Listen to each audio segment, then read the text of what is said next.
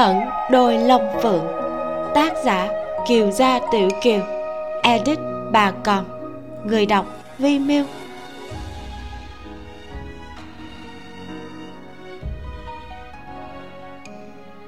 Chương 149 phe nào, phần tiếp theo.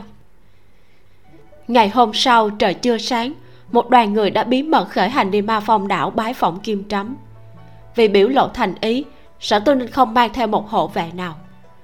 Ngoại trừ mấy thuyền viên trên thuyền chỉ có ngô khang an ngô thanh sở tiêu và khấu lỏng tạ tổng diễm bị sở tu ninh lưu lại doanh trại.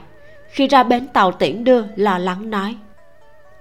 Tỷ phu lúc này trên ma phong đảo không chỉ có kim trắm mà còn có hai đầu lính hải tặc là trần thất và từ mân. Có lẽ còn có những nguy hiểm khác không biết được. Tỷ phu đi đến đó một mình.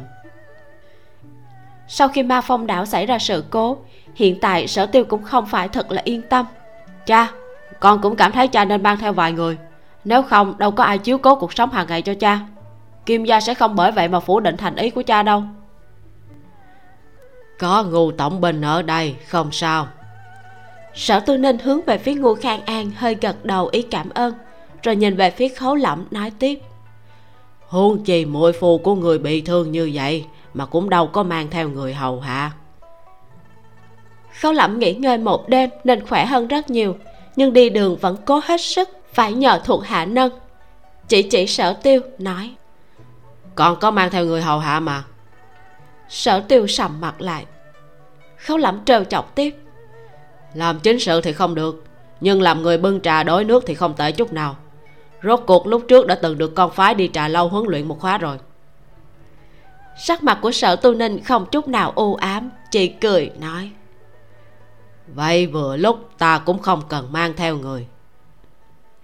Đây là cha ruột hay sao? Sở tiều hết ý kiến. Ngô khang an liếc mắt nhìn sở tiều một cái. Ánh mắt lộ ra ý vị sâu xa một mình lên thuyền trước. Sở tu ninh bảo khấu lẩm. Được rồi chúng ta lên thuyền đi. Người bị thương nặng gió lạnh thổi nhiều dễ dàng phát sốt. Nhìn mấy cẩm y vệ nâng khấu lẩm lên thuyền sở tu ninh ở phía sau còn hô vài tiếng cẩn thận.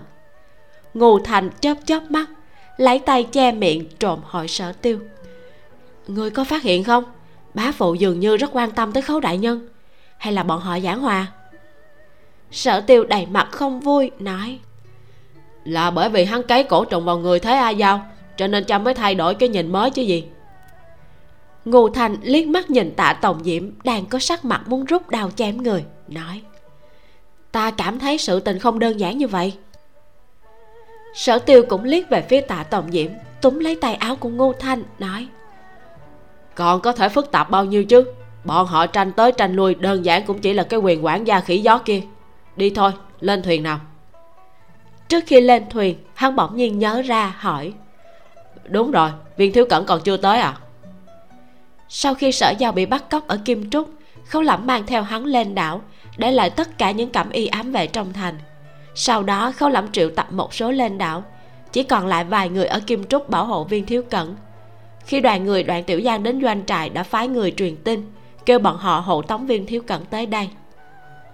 Nếu không cần chạy hỏa tốc thì từ kim trúc tới đây đâu có nhanh như vậy.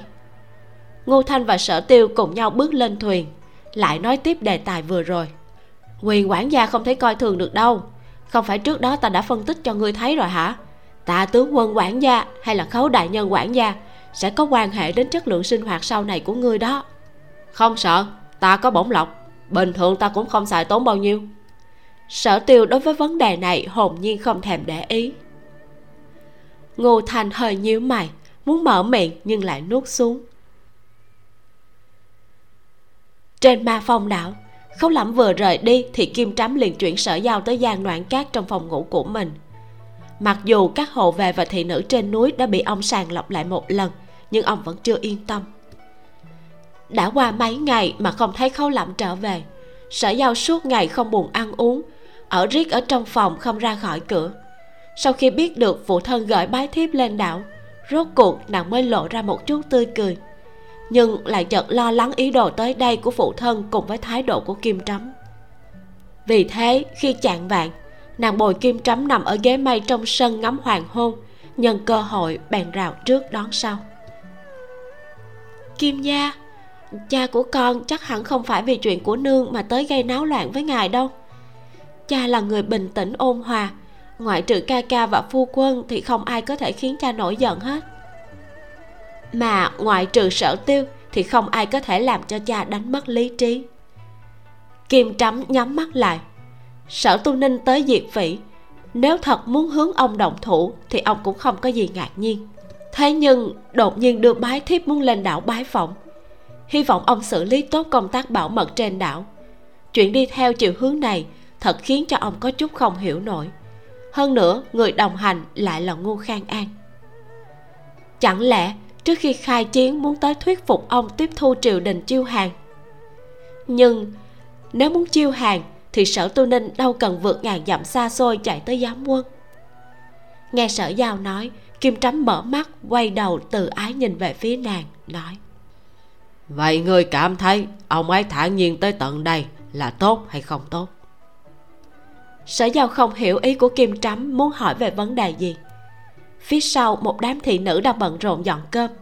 Ngửi được mùi cá tanh nàng thoáng có chút buồn nôn đang chuẩn bị hỏi lại kim trắm cho rõ thì có tâm phúc lên núi thấp giọng bẩm báo. Kim gia thùy ngu tổng binh đã tới tiêu đảo, khấu chỉ huy sứ cũng có mặt. Nghe được câu này, tâm trạng bồn chồn của sở giao rốt cuộc có thể bình ổn. Kim trắm hơi nheo mắt, đứng lên nói. Vậy đưa bọn họ lên đảo đi vân ra làm hai thuyền. Một con thuyền mang ngu khang an tới sau núi gặp đoạn sung một con thuyền khác đưa sở thượng thư và khấu chỉ huy sứ vào cửa hồng ta tự mình đi đó. Tâm phúc sửng sốt hỏi lại, ngài muốn đích thân đi đó? Phải. Kim trắm trả lời xong, bèn quay đầu lại nhìn sở giao đang khẩn trương cực kỳ, mỉm cười nói, yên tâm đi, chỉ cần không ai chủ động khiêu khích ta, thì ta sẽ không ném người đó xuống biển đâu. Người đó đương nhiên là ám chỉ sở tu ninh khâu lẩm vì muốn cầu kim trắm dạy cách buôn bán nên trước nay cũng không dám ngông cuồng trước mặt ông. Sở giàu cũng định đứng lên nói con cũng muốn đi theo. Nàng vừa đứng dậy thì cả người lão đảo suýt nữa là ngã ngồi xuống ghế được kim trắm đỡ một phen. Người mới được giải cổ thân thể suy yếu đừng có lộn xộn. Sau khi phân phó a thanh trong năm sở giao một tấc cũng không rời kim trắm xuống núi một mình khi thuyền đến tiêu đảo, dựa theo kim trắm phân phó, có hai con đò tới đưa bọn họ lên ma phong đảo. Ngô khang an không rõ vì sao kim trắm lại chịu để mình đi gặp đoàn xung. Không sợ hai cha con lại gây ra xung đột hay sao? Nhưng kim trắm bày ra bộ dáng, nếu không nghe theo sắp xếp thì cũng đừng lên đảo, khiến cho ngô khang an không còn lựa chọn. Ngô thành đương nhiên là cũng đi theo, đồng hành còn có sở tiêu. Thấy vậy thì ngô khang an có chút bực bội đây là chuyện gia đình của nhà họ ngu. Không biết thằng nhãi sở tiêu tò tò đi theo làm cái gì. Lại nhớ đến nữ nhi xuất sắc của mình, sau này có khả năng sẽ phải gả cho hắn. Ngô khang an càng thêm bực bội. Sở tiêu này thật là một thằng nhóc quá kém cỏi. Nhưng sau khi nghe khuê nữ nhà mình biện giải, ông cảm thấy ánh mắt của khuê nữ càng kém hơn. Nói cái gì mà bản tính chính trực tâm địa thuần lương, chịu khổ, chịu nhọc. Nghe xong một tràng, thì trong đầu ngô khang an chỉ hiện ra một con trâu. Rồi lại nói cái gì mà xuất thân cao quý, dung mạo tuấn tú. Con trâu trong đầu của ngô khang an tự động tô màu, biến thành con bò sữa đốm khoan trắng đen. Ông đã từng nhìn thấy loại bò sữa đốm khoan này trên thương thuyền của tây dương. Trông đẹp hơn nhiều so với trâu của đại lương, lại còn cho ra sữa vừa hỏi giá thì biết được dùng một con bò sữa đốm kia có thể mua được 100 con trâu của Đại Lương. Trước khi Ngô Thanh biện giải, Ngô Khang An cảm thấy hôn sự này thật giống như cây cải trắng tươi tốt của nhà mình bị heo ủi. Sau khi nghe Ngô Thanh biện giải, Ngô Khang An bèn đổi heo thành trâu. Chỉ duy nhất một điểm khác biệt này thôi. Khi con đò đưa sở tu ninh và khấu lẫm tới gần đảo chính kim trắm đã cười tủm tỉm đứng trên bờ chờ đón hai người. Kim trắm đã biết mặt của sở tu ninh hơn nữa còn thấy qua nhiều lần nhưng sở tu ninh chưa từng gặp kim trắm. Sau khi lên bờ kim trắm chắp tay cười nói sở thượng thư thân phận cao quý hòn đảo nhỏ này thật quá hân hạnh được đón tiếp. Sở tu ninh chỉ cười cười chắp tay nói kim đại lão bản nghe danh đã lâu mời. Kim trắm nghiêng người nhường lối. Mời. Sở tu ninh cất bước, đồng thời cũng hơi nghiêng người nhường.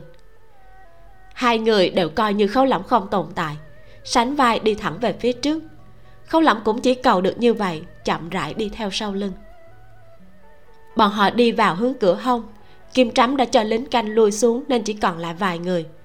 Nhìn phương hướng là muốn đi về phía quả cầu dưới chân núi sở tu ninh vừa đi vừa nhìn quanh nói.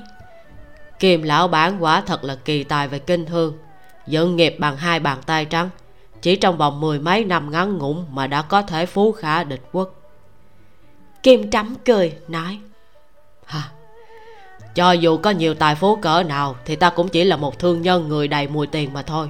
Làm sao có thể so được với sở thượng thư quyền khuynh triều giá thành danh hiển hách chứ? Sở tu ninh cảm khái chỉ là được ma vàng, trông có vẻ chói mắt mà thôi. Đâu thể nào so được với kim lão bản dời núi lấp biển. Trời đất bao la, ta cũng chỉ biết dùng tâm ngóng tới. Không thể được như kim lão bản sống thật thoải mái với đất trời. Rốt cuộc, ta cũng chỉ có thể trầm luân trong thế tục. Kim trắm liếc sở tu ninh một cái, nói. Thế sự hỗn loạn, dân chúng làm than, mà ta cùng lắm chỉ là hạng người vô năng cũng may trong triều đình còn có những người dốc hết sức lực như sở thượng thư. Thì những kẻ bất tài như ta mới có thể an tâm cẩu thả ở trong một góc. Xét đến cùng, ta có thể hưởng thụ cuộc sống này cũng là nhờ công lao của sở thượng thư. Bước chân của sở tu ninh chừng lại, khóe môi khẽ nhăn lên. Khâu lẩm bởi vì thương thế nên chậm rãi đi theo phía sau hai người. Bị bọn họ bỏ rơi càng lúc càng xa tuy nhiên, vẫn có thể nghe được hai người họ nói chuyện. Ngay từ đầu, hắn cảm thấy hai người họ cùng lắm chỉ là thổi phồng lẫn nhau mà thôi. Nhưng sau khi nghe xong lời cuối cùng, lại bỗng nhiên cảm thấy hai người giống như thiệt tình hâm mộ lẫn nhau mới có thể khen nhau như vậy. Hoàn toàn nhìn không ra hai người là tình địch. Bọn họ giống như hai người bạn già nhiều năm không gặp, vừa nói chuyện vừa đi đến chân núi, ngừng chân ở trước quả cầu sắt sở thượng thư mời. Đa tạ. Tuy sở tu ninh không biết đây là thứ gì, nhưng ông vẫn không hỏi. Chỉ bình tĩnh thản nhiên đi vào, ngồi xuống trên chiếc ghế dài có lót đệm mềm. Theo sau, kim trắm cũng đi vào, ngồi xuống phía đối diện. Quả cầu này có thể ngồi được bốn người. Hai người họ ngồi xuống, xong còn dư lại hai vị trí. Một bên ở cạnh kim trắm một bên cạnh sở tu ninh thời điểm khấu lẩm đi về hướng quả cầu vẫn chưa suy nghĩ nhiều. Đang bận cảm khái khí độ rộng rãi của hai vị đại lão vô cùng đáng giá để mình học tập. Thế nhưng, khi hắn nhấc chân chuẩn bị tiến vào quả cầu, chợt phát hiện ánh mắt của hai vị đại lão đồng loạt tập trung trên người mình, tức khắc sửng sốt. Hai đại lão đều mỉm cười, nhưng ánh mắt sáng quắc như muốn xuyên thấu qua người hắn. Sở tu ninh dường như đang nói, dám không ngồi bên này với ta đừng hòng bàn đến quyền quản gia. Ngay cả sau này cảm y vệ ngươi làm việc, cứ chờ bội thu cá mặn tới chết đi. Kim trắm cũng dường như đang nói, ngươi dám ngồi đối diện trước mặt ta, đừng hòng ta truyền thụ cho ngươi một chút kinh nghiệm buôn bán nào. Ngay cả sản nghiệp của ngươi ở đại lương, ta sẽ quậy cho tới khi ngươi phá sản. Vết thương ở bụng lại bắt đầu đau nhói. Không biết vì sao, không lẩm cảm thấy áp lực quanh thân bùng phát một chân đặt bên trong quả cầu, một chân đặt ngoài quả cầu. Hắn do dự không biết nên ngồi bên nào, do dự đến mức lòng bàn tay mướt cả mồ hôi. Hắn đâu có trêu chọc ai chứ. Chương 150 báo ứng. Dưới ánh mắt áp bức của hai vị đại lão, đầu óc của khấu lẫm vận hành nhanh như chớp để nghĩ ra đối sách. Giả bộ xỉu giống như lúc trước lừa gạt đoạn tiểu giang sợ là lựa không được mà còn có khả năng chịu nhục. Hay là nói dối mình sợ cao không dám ngồi lên vật ấy? Kim trắm khẳng định sẽ bắt mình đi bộ lên núi. Không thôi, cứ leo lên, rồi dùng nội lực khiến cho miệng vết thương nứt toạc một lần nữa. Sức khỏe là vàng, không thể tùy ý lăn lộn. Trong lúc hắn đang hết đường xoay sở, thì thì nghe được một tiếng kêu của sở giao ở phía sau. Phu quân! Trong một khoảnh khắc này với hắn bà nói đây thật sự là thanh âm đến từ thiên đàng. Hắn vui sướng quay đầu, nhìn thấy sở giao ngồi ghế kiệu đang được nâng tới. Cách chỗ quả cầu không xa. Ngoại trừ hai người nâng kiệu, còn có a thanh vốn dĩ là hộ vệ không rời khỏi người của kim trắm đi theo bảo vệ. Gương mặt xinh đẹp của sở giao đang nhăn thành một cục. Trên mặt không thấy được niềm vui đoàn tụ mà chỉ có đầy nỗi lo âu. Tầm mắt dừng lại trên mặt hắn, bốn mắt giao nhau một lát sau đó liền bắt đầu liêm mắt lên xuống không ngừng, kiểm tra khắp thân thể của hắn. Khi nghe được kim trắm an bài bọn họ chia làm hai đường, sở giao vốn muốn đi theo xuống núi. Nàng không sợ kim trắm làm khó dễ phụ thân, chỉ sợ khấu lẫm bị kẹp ở giữa không biết phải xoay sở thế nào. Với tính cách của phụ thân và kim trắm lần đầu gặp mặt chắc hẳn sẽ không đối chọi gay gắt. Ai làm khó dễ ai trước sẽ bị coi như là kém cỏi. Vì thế hai người họ nhất định nhịn xuống, đối xử với nhau hòa hợp. Nhưng nếu nói hai người họ chân chính hòa hợp, thì căn bản không có khả năng.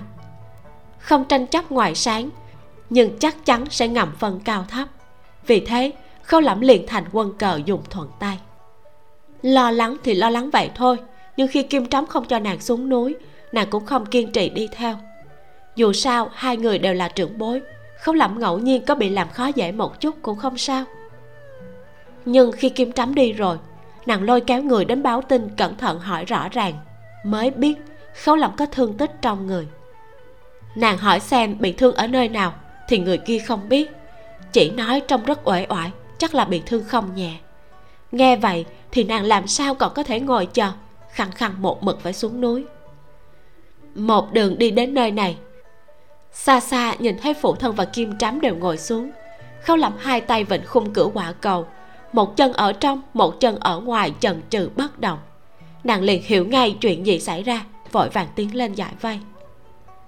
Nhưng không lắm vừa xoay đầu lại, tâm tư giải vây của sở giàu bị dẹp qua một bên, chỉ còn lại sự bực bội.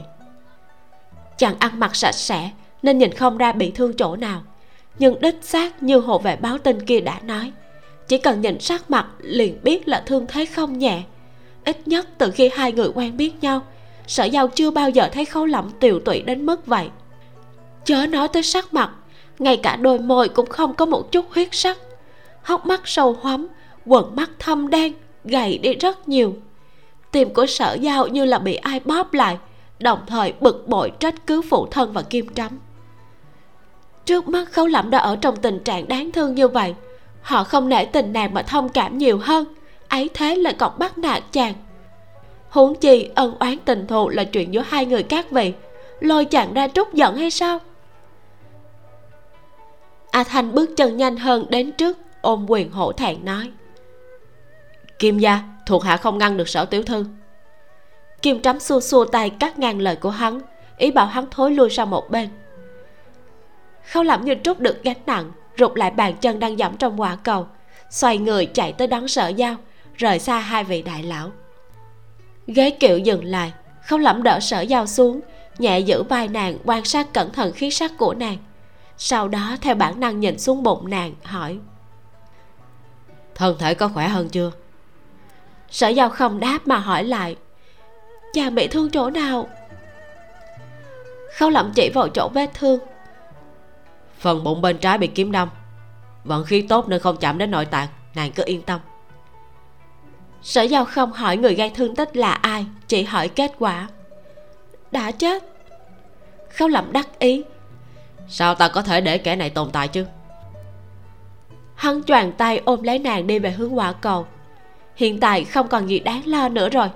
Cứ để nàng vào trước ngồi xuống một vị trí còn dư lại một vị trí chính là của mình. Sở giao vươn tay vòng lấy eo của khấu lẩm cho chàng một ít chống đỡ hỏi vì sao lại bị thương? Là đối phương quá lợi hại hay là chàng bất cẩn? Khấu lẩm liếc nhanh về phía quả cầu nói là cha quá khôn khéo. Sở giao hiểu ý trong lòng càng thêm bực bội. Giang thiên dự đã chết hay chưa? Thi thể của nương ở đâu? Khâu lẩm lắc đầu lúc ấy tình huống hỗn loạn không biết hắn đã chết hay chưa? Thi thể của nương thì ở chỗ của cha hắn tóm tắt đơn giản sự tình phát sinh trên biển khi giao dịch với giang thiên dữ. Bức họa núi sông bạn dặm đã lấy về. Lát nữa để nàng và lão bạch cẩn thận nghiên cứu xem là bút tích thật hay chỉ là họa phỏng. Sở giao hơi kinh ngạc. Bây giờ mới biết túi da hình trụ mà khấu lẩm cổng sau lưng lại là bức họa núi sông vạn dặm mà bọn họ vẫn luôn tìm kiếm. Nàng còn tưởng rằng đó là vũ khí. Ngồi trong quả cầu sở tu ninh nhìn nữ nhi và tế tử cầm tay tiến lên phía trước. Một đứa thọt chân, một đứa bị thương. Trong đầu ông hiện ra câu nói, hoạn nạn nâng đỡ. Thật may, lúc trước ông không nhìn lòng khấu lỏng tuy là đứa lưu manh, nhưng trong vấn đề nam nữ chưa từng khiến cho người lên án. Lại nguyện ý cưới a giao, nhất định là tâm đầu ý hợp với nữ nhi của ông. Cha, kim gia khi sở giao đến nơi, nâng lên cái chân tật muốn tiến vào quả cầu. Quả cầu cách mặt đất khoảng một thước. Biết chân của nàng không chống nổi thân người. Sở tu ninh và kim trắm cùng nhau vươn tay muốn đỡ nàng. Cả hai đều hoàn toàn không có ý muốn nàng lựa chọn phải nắm tay ai. Chỉ là hành động theo bản năng mà thôi. Kim trắm bỗng ý thức được mình không nên duỗi tay. Chuẩn bị thu hồi thì sở giao lại giữ chặt tay của ông để mượn lực. Sở tu ninh thu tay lại, cũng không cảm thấy xấu hổ hiểu được lựa chọn của khuê nữ coi như là lễ phép mà thôi. Nhưng khi sở giao đi vào, lại không chút nghĩ ngợi ngồi bên cạnh kim trắm khiến cho ông có chút không vui, lại rất sầu lo. Nữ nhi của ông luôn là người có tâm tư nặng, không biết có thể bởi vì những lời đồn đãi lung tung mà khiến cho nàng nảy sinh khúc mắc trong lòng, gây ảnh hưởng cảm tình giữa hai cha con hay không. Không chờ ông lên tiếng, sở giao thỉnh cầu. Cha phu quân đang bị thương. Cha cũng sang ngồi bên này được không ạ? À? ba người chúng ta ngồi chung một ghế để cho phu quân có thể nằm dựa thoải mái hơn. Sở tu ninh ngây ngẩn. Sở giao lại nhìn về phía kim trắm hỏi, kim gia có thể không ạ? À? kim trắm đỡ trán cười, ngồi dịch sang bên cạnh. Sở giao cũng dịch sang, chừa ra một vị trí bên người cho sở tu ninh.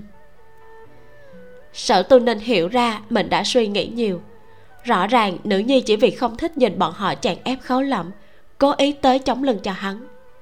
Kim trắm cũng đã đồng ý, thì ông còn có gì để nói. Sở tu ninh đứng dậy sang ghế đối diện, ngồi chung với sở giao và kim trắm. Ông có chút bất mãn với nữ nhi không cho mình thể diện trước mặt kim trắm như thế. Nhưng sau đó ông suy nghĩ lại, nữ nhi đã dám giận dỗi mình mà chống lưng cho tế tử. Như vậy cũng chứng tỏ nàng vẫn còn thân cận với mình vẫn chưa chịu ảnh hưởng bởi tin đồn bậy bạ kia. Bây giờ đã biết rõ, một đôi nhi nữ đều bình yên vô sự cả về thể xác lẫn tinh thần. Thời khắc này, sở tu ninh mới coi như là hoàn toàn thả lỏng, tâm tình thoải mái không còn sầu lo nữa. Không gian nhỏ hẹp, ngồi ở giữa hai người, sở giao không dám nhúc nhích, quay đầu nói, phu quân, lên đi thôi thế cục thay đổi trong nháy mắt còn hồi hộp hơn cả ở xa trường. Khâu lẩm đứng ngoài quả cầu, thật là trong mối cảm xúc ngổn ngang. Trải qua bao nhiêu sự tình không thể đoán trước dồn dập đưa tới. Bị đưa cá mặn, bị thọc một kiếm, bị lục thiên cơ moi tiền, bị hai đại lão làm khó dễ. Hắn chỉ cảm thấy dạo này vận số chẳng hề may mắn chút nào, khiến trong lòng lạnh lẽo vô cùng. Thế nhưng thê tử vừa tới đã sưởi ấm ngay con tim của hắn quả nhiên, chỉ có thê tử mới biết đau lòng cho mình. Tất cả những người khác đều là đồ cà chớn không, nàng không chỉ là thê tử thôi đâu. Nàng chính là tiên tử xuống trần lạc vào lòng hắn. Khâu lẩm liếc nhìn sở tu ninh và kim trắm. Từ vẻ mặt đạm nhiên của hai vị, hắn đã nhìn ra được vấn đề. Tức khắc tự tin hơn hẳn. Hắn hắn giọng một cái rồi bước vào. Vừa nhấc chân đạp lên quả cầu, lại bỗng nhiên ôm bụng. Ôi da! Sở giao lập tức căng thẳng nhưng chợt nhìn ra là chàng ta đang giả bộ bèn trầm mặt không lên tiếng. Khâu lẩm làm như suy yếu không còn sức lực vươn tay nói kim gia làm phiền ngài kéo ta một chút. Kim trắm chậm rãi liếc hắn một cái mỉm cười vươn tay. Khâu lẩm mượn lực leo lên trực tiếp nửa nằm nửa ngồi trên băng ghế đối diện với ba người. A thanh khép cửa quả cầu người điều khiển bánh răng tháo ra khóa cơ quan. Dây xích khởi động, đưa quả cầu chậm rãi lên không. Đoạn xung từ chân núi leo lên đỉnh chỉ mất một khắc, nhưng quả cầu đưa lên phải mất hai khắc. Bởi vì khi đoạn xung leo núi thì dùng một đường thẳng tắp, còn quả cầu thì phải đi xéo. Không khí im lặng một hồi, không ai lên tiếng. Sở giao trúc giận thay cho khấu lẩm xong, thì lúc này đã bình tĩnh lại. Bỗng nhiên bắt đầu đau lòng cho sở tu ninh không có liên quan gì đến khấu lộng chỉ vì nàng nhớ tới mẫu thân mà thôi. Nàng biết phụ thân cũng đủ bình tĩnh, nhưng một khi biết được mẫu thân có người yêu khác, lại còn gạt ông lén lút liên lạc với kim trắm nhiều năm.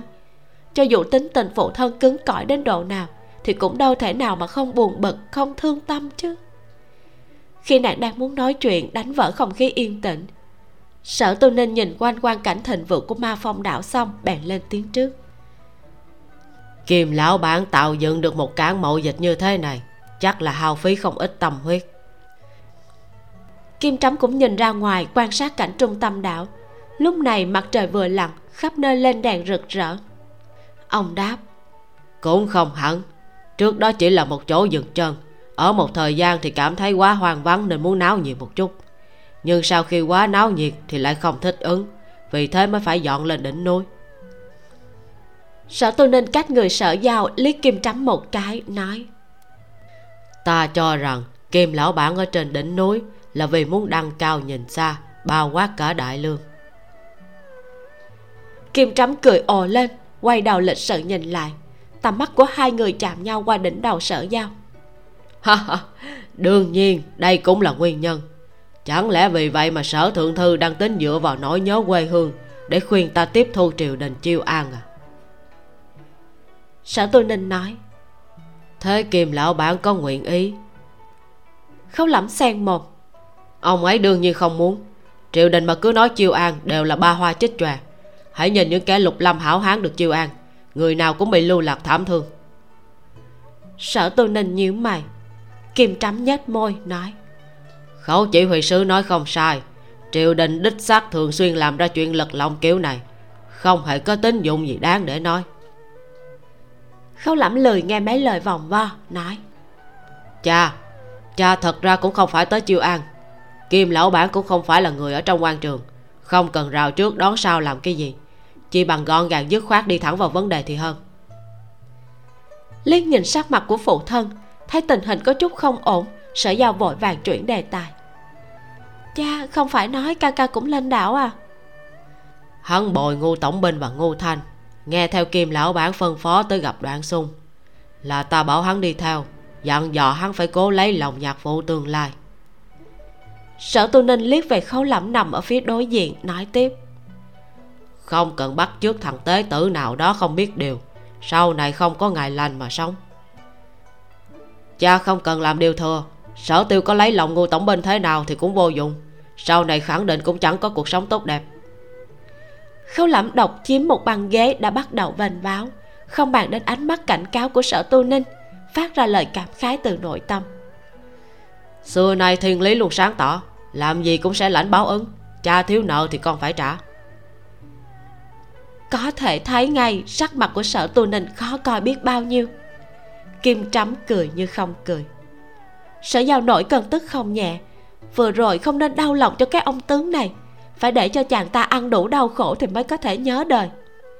Nàng sụ mặt, hùng hăng trừng mắt lượm khâu lẩm cảnh cáo. Khâu lẩm thấy sở giao bực tức, dần dần trong sự vênh báo tỉnh táo lại, vội vàng ngậm miệng. Hắn hiểu được, hiện giờ vận may của hắn đều nằm trong tay nàng. Nếu nàng không đứng về phe hắn thì hắn sẽ rất thảm. Khâu lẩm lén liếc về phía sở tu ninh, thấy được đôi mắt như ấp ủ gió lốc khảm trên gương mặt bình tĩnh hầu kết của hắn tụt xuống. Khâu lẩm cũng không phải sợ lão hồ ly, chỉ nghe lời khuyên của lục thiên cơ muốn giải hòa với nhạc phụ để tránh gây khó xử cho sở giao. Mối thù cá mặn cũng đã nhìn xuống, không thể kiếm củi ba năm mà thiêu một giờ. Bầu không khí hiện tại đã không còn thích hợp để tiếp tục nói chuyện chính sự. Sở giao lại chuyển đề tài. Hai nhà sở ngô từ trước tới nay vẫn luôn xảy ra mâu thuẫn ngô tổng binh đồng ý kết thân với sở gia chúng ta. Cũng không coi như là chuyện phím nàng thật sự là tò mò.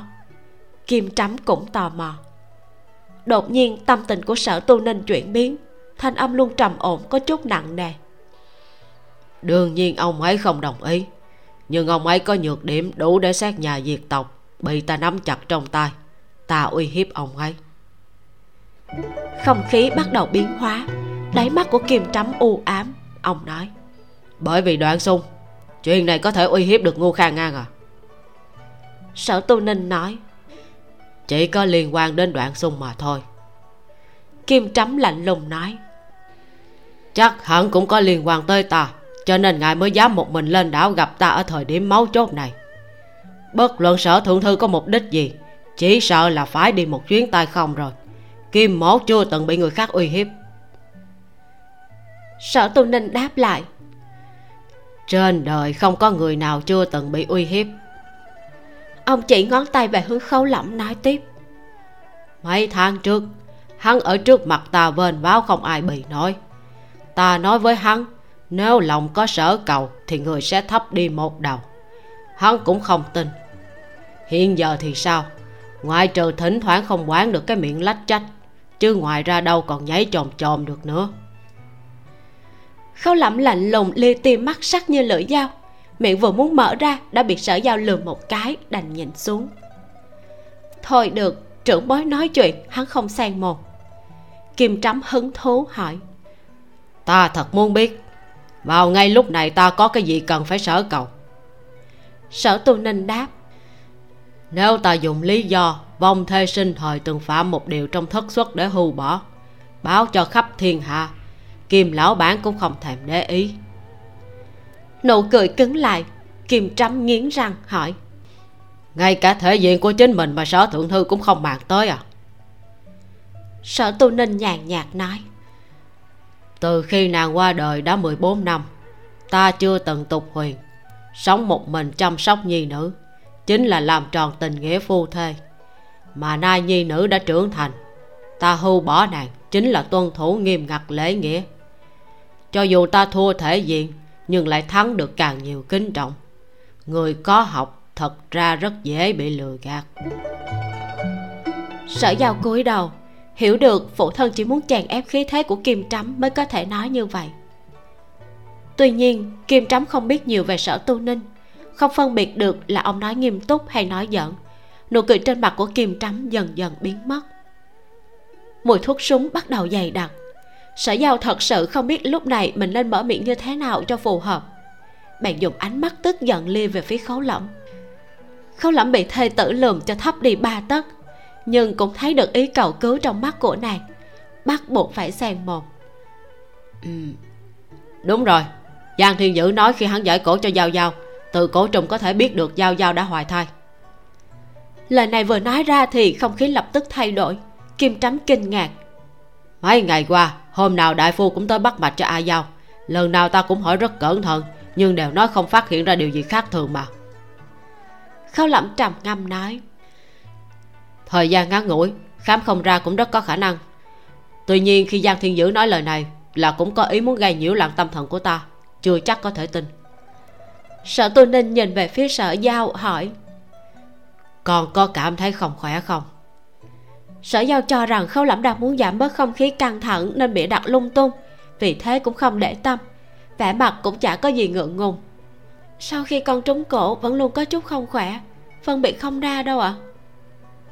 khâu lẩm nói thà rằng tin là có. Nhờ kim gia phân phó khi các đại phu khai dược cho nàng bổ thân thì nên chú ý nhiều hơn. Kim trắm đáp không cần nghĩ ngợi. Đây là đương nhiên chương 151 lập trường. Một con đò khác đi vòng ra phía sau núi. Đoạn xung đang bị giam giữ tại đây trong gian địa lao. Thủ lĩnh hộ vệ phụ trách trong coi địa lao đã nhận được mệnh lệnh của kim trắm đứng ở trên bờ tiếp đãi nhóm ba người của ngô khang an. Bởi vì đây là cấm địa trên đảo, nên bờ biển gài đặt vô số chướng ngại vật Con đò không có cách gì tới gần. Thủ lĩnh hộ vệ giơ tay ra hiệu ngô khang an đứng dậy, nhẹ nhàng phi thân lên rồi đáp xuống bờ. Sở tiêu còn chưa kịp phản ứng, đã bị ngô thanh túm ở dưới nách, mang theo hắn cũng phi thân lên bờ. Dạo này, sở tiêu ngồi thuyền liên tiếp, nên chân dẫm lên bờ mà vẫn cảm thấy dập dềnh choáng váng. Thân người có chút lảo đảo. Thấy ngô khang an liếc mắt nhìn bạn vội vàng đứng lại vững vàng. Ngô khang an nhíu nhíu mày, bước về phía trước.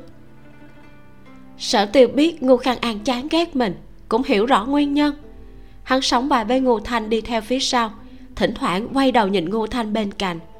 Bởi vì sắp đi gặp đoàn xung, cho nên tâm trạng của nàng rất thấp, hắn không lên tiếng an ủi nàng. Tiến vào địa lao, nhìn thấy đoạn xung trong củi sắt đầu tóc tán loạn, tất cả mọi người bao gồm cả ngô khang an đều lắp bắp kinh hãi. Biết trước đó là hắn bị khấu lẫm ám toán trúng độc, nhưng lại không ngờ độc tính mạnh đến thế. Tuy đã uống giải dược, nhưng tóc dài đen nhánh đã có chút bạc đi cả người uể oải không một sức sống. Thủ lĩnh hộ vệ giải thích. Nếu có thể đi ra ngoài dưỡng bệnh để đại phu điều trị thì không đến mức như thế. Kim gia muốn sùng gia sám hối nói thẳng là chỉ cần chịu cúi đầu nhận sai liền thả ra. Nhưng mà sung gia thà chết cũng không chịu nhận sai. Thủ lĩnh là lão nhân đã đi theo kim trắm ngay từ đầu thở dài nói. Bình thường thằng bé rất là nghe lời kim gia kim gia bảo hắn đi chết hắn cũng sẽ không do dự. Lần này không hiểu vì sao lại quật cường như thế. Ngô khang an cau mày hỏi. Vậy kim trâm để ta tới đây làm gì? Trong cậy ta khuyên được hắn à? Nếu như ta khuyên được thì lúc trước đã không có chuyện gì. Cha ngô thành có chút bất an đứng phía sau nhắc nhở một tiếng. Ở khoảng cách này đoạn xung đã có thể nghe được giọng của ông.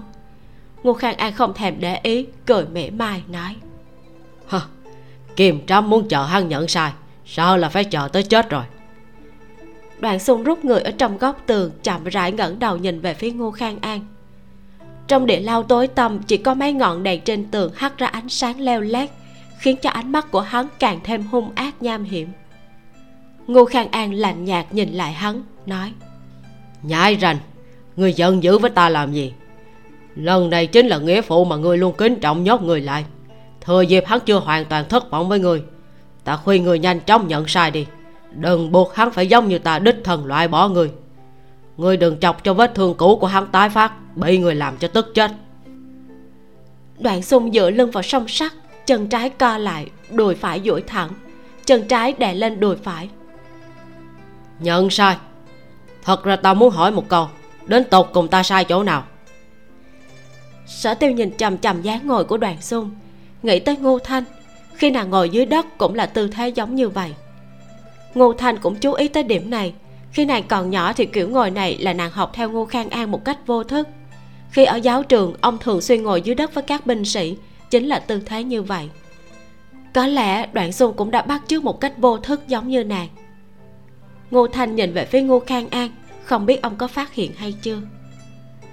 Ngô khang an chắp tay sau lưng tiến lên phía trước vài bước dường như rất thưởng thức bộ dáng chật vật của đoàn xung hiện tại.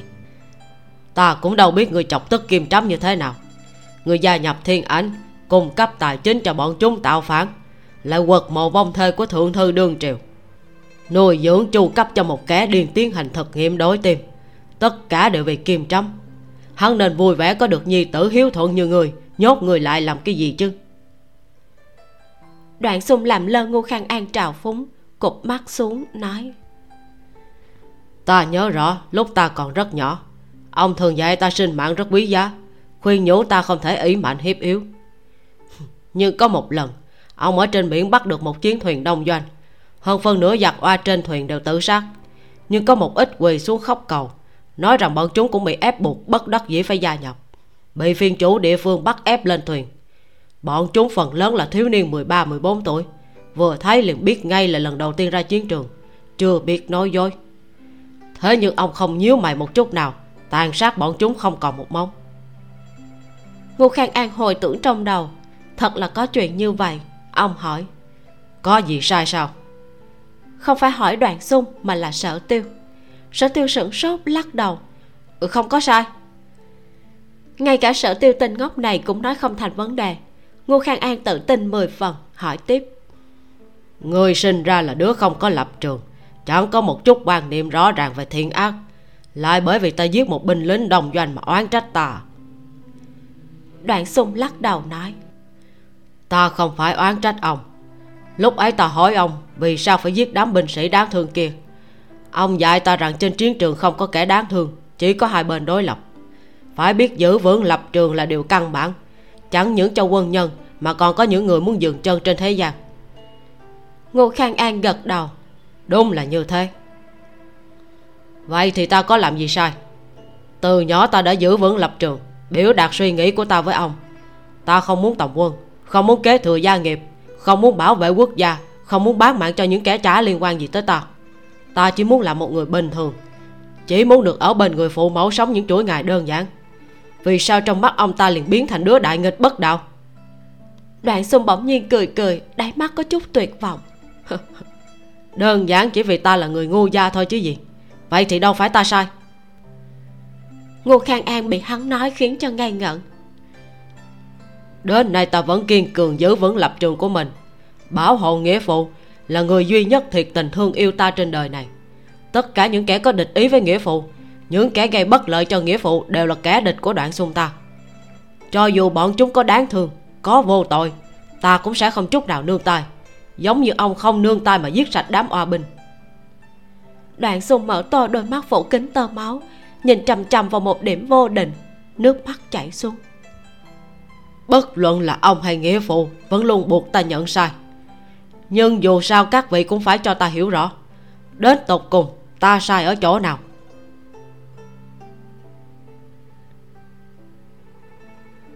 Quả cầu chậm chạp lên tới đỉnh núi bên trong mọi người thảo luận chuyện sở giao có thai hay không. Đề tài không thoải mái lúc nãy dường như chưa hề phát sinh. Trời đã không còn sớm, kim trắm chuẩn bị phòng cho khách để sở tu ninh đường xa mà đến nghỉ ngơi trước. Có chuyện gì thì ngày mai lại bàn. Cũng có chút ý tứ muốn xem xét tình hình để thương lượng với ông. Vấn đề của trưởng bối lại còn liên quan đến triều chính. Sở giao không thích hợp xen vào dìu khấu lẫm trở lại phòng. Trong phòng đã đốt đèn khấu lẫm sai thị nữ đi mời đại phu tới đổi thuốc cho mình. Sau đó đuổi ra ngoài tất cả những thị nữ khác. Hắn cởi túi họa sau lưng ném lên bàn rồi nói với sở giao. Uống cho ta còn nghĩ rằng hai vị trưởng bối rất có khí độ lòng dạ rộng rãi thật là không ngờ. Còn không phải đều do chàng khơi màu sao? Sở giao bực bội muốn đá chàng ta một cái nhưng lại sợ chạm vào vết thương nên cố nén dịu chàng ta chậm rãi đi đến mép giường cha đâu phải là thần tiên vô dụng vô cầu, sao có thể không thèm để ý? Lên đảo tới bái phòng kim nha vốn chính là phải đè nén cảm xúc, lấy đại cục làm trọng mà thỏa hiệp. Hơn nữa, kim gia cũng lịch sự tiếp đãi phần lớn là vì thương tình hai huynh muội của thiếp. Hai người họ có thể duy trì hòa thuận bề ngoài như vậy là đã không dễ rồi. Thế mà chàng lại cứ phải xen mồm khiến cho cha khó xử trước mặt kim gia quấy rầy tiết tấu của cha đổ thêm dầu vào lửa khâu lẩm sớm biết là mình sẽ bị mắng thành khẩn xin lỗi. Lần sau sẽ không thế nữa. Mỗi lần chàng đều nói như vậy nhưng rốt cuộc không bao giờ coi cha là trưởng bối hết hoàn toàn không suy xét đến cảm nhận của thiếp. Sở giao cực kỳ thất vọng với khấu lẩm dìu chàng ta ngồi xuống giường rồi quay mặt muốn đi. Khấu lẩm vội vã nắm lấy tay của sở giao hôn một cái lên mu bàn tay của nàng nói đâu thể nói như vậy vụ cá mặn mà ta cũng đã nhịn xuống. Thiệt tình là muốn giải hòa với cha. Lúc nãy chỉ vì được nàng chống lưng cho nên cảm động vừa đắc ý. Do đó mới quên bán mất tiêu. Là con người đâu phải ăn một miếng thì mọc lên ngay. Ta và cha là đồng liêu nhiều năm đã dưỡng thành thói quen nói móc vỡ trách nhau. Dù sao nàng cũng phải cho ta thời gian chậm rãi sửa. À không, mau chóng sửa. Chàng ta xác thật là rất thành khẩn. Sợ do bớt chút giận rút bàn tay ra xỉ xỉ ngón tay lên trán của chàng ta nói nếu sớm biết chàng sẽ đắc ý mà cư xử không đúng phận thiếp không nên giúp chàng. Vậy thì ta sẽ phải đi bộ leo núi. Miệng vết thương khi đó sẽ nứt ra nàng sẽ đau lòng tới phát khóc. Còn lâu? Hiện tại bất luận sở giao nhìn kiểu nào cũng thấy mặt mày của chàng ta thật là khả ố. Nhưng sau đó khi đại phu tới thay băng sở giao đứng ở mép giường chờ khi bông băng được tháo ra nàng nhìn thấy vết thương bị kiếm đâm không chỉ ở bụng, mà đối xứng phía sau lưng cũng bị. Có thể thấy được mũi kiếm kia vừa hung hãn vừa tàn nhẫn xỏ xuyên qua. Sở giàu thật là đau lòng muốn chết. Khâu lẩm bảo nàng quay mặt đi, nàng không nghe, nhất định mở to hai mắt nhìn. Khi đại phu rửa sạch xung quanh miệng vết thương, trán của nàng đổ mồ hôi còn nhiều hơn so với khấu lẩm khấu lẩm không ngừng nhắc nhở, nhẹ một chút, cẩn thận nào, dọa cho đại phu run tay tay của nàng cũng run theo. Chờ đại phu đi rồi nàng khập khiển đi đến ngăn tủ lấy bộ trung y tơ lụa muốn phụ thêm cho chàng. Khoan đã. Khâu lẩm vẫn để thân trên trần trụi chỉ chỉ về phía kệ tủ. Sở giao hiểu ý đi đến kệ tủ lấy lọ thuốc mỡ giúp khâu lẩm bôi lên sau vai. Đây là chỗ lúc trước khi thủ thành kim trúc bị thương bởi oa đao vết thương đã lành lại lâu rồi thuốc này là dùng để tiêu sẹo. Do khâu lẩm bỏ ra một khoản tiền lớn mua về hiệu quả rất tuyệt. Cứ nhìn làn da trơn mịn của khâu lẩm là biết, ngay cả một chút sẹo nhỏ cũng không có. Sở giàu giúp khâu lẩm bồi thuốc, nhớ tới bộ dáng lải nhải của chàng ta khi thay băng, bèn than vãn. Chàng tốt xấu gì cũng là xuất thân quân nhân, không bị mất mặt sao? Thiếp thật là hoài nghi những chuyện lên núi đao xuống biển lửa mà chàng kể cho thiếp nghe, rốt cuộc có phải là đúng thật hay không? Hay là bây giờ sống trong nhung lụa lâu rồi nên trở nên ổng ẻo khâu lẩm giải thích. Đây không phải là ổng ẹo trước đây ta bị thương quá nhiều. Nếu không dốc lòng dưỡng cho tốt, thì thân thể sẽ lưu lại bệnh căn khi còn trẻ thì không sao. Tuổi lớn hơn một chút sẽ biết mùi đau khổ ngay. Không tin là cứ nhìn kim gia kìa. Mới hơn 40 mà thôi. Bề ngoài trông rất là ngon lành, nhưng sức khỏe đâu có được như vậy. Ta đã sớm nghiệm ra. Trên đời này có hai thứ có tiền chưa chắc đã mua được. Thứ nhất là tình cảm thật lòng, thứ hai là sức khỏe sở giao gật đầu đồng ý. Chờ nàng bôi thuốc xong khâu làm kéo nàng ngồi trên đùi. Cánh tay ôm chặt vòng eo của nàng. Chóp mũi của hai người gần như chạm nhau. Khâu lẩm cười tủm tỉm sổ ra một câu. Huống chi bây giờ ta đã cưới một thê tử như hoa như ngọc lại nhỏ tuổi hơn so với ta. Nếu sức khỏe của ta sớm lụng bại làm sao có thể thỏa mãn nàng?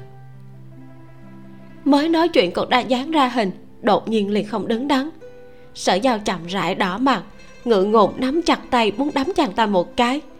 Thế nhưng lại nhớ đến vết thương, vì vậy chớ nói xuống tay, ngay cả ngồi trên đùi của phu quân cũng không dám nhúc nhích. Nhìn không được, nàng giơ ngón tay chọc vào bộ ngực trần trụi của chàng ta, mắng. Cha cắm kiếm trên miệng cá vẫn chưa đủ đâu. Nếu là thiếp, nhất định phải lấy kim chỉ khâu miệng cá lại. Thiếp đã rút ra được kết luận rồi chỉ cần lắp kính không cho chàng há mồm thì thiên hạ liền có thể thái bình. Khâu lẩm cười ha ha.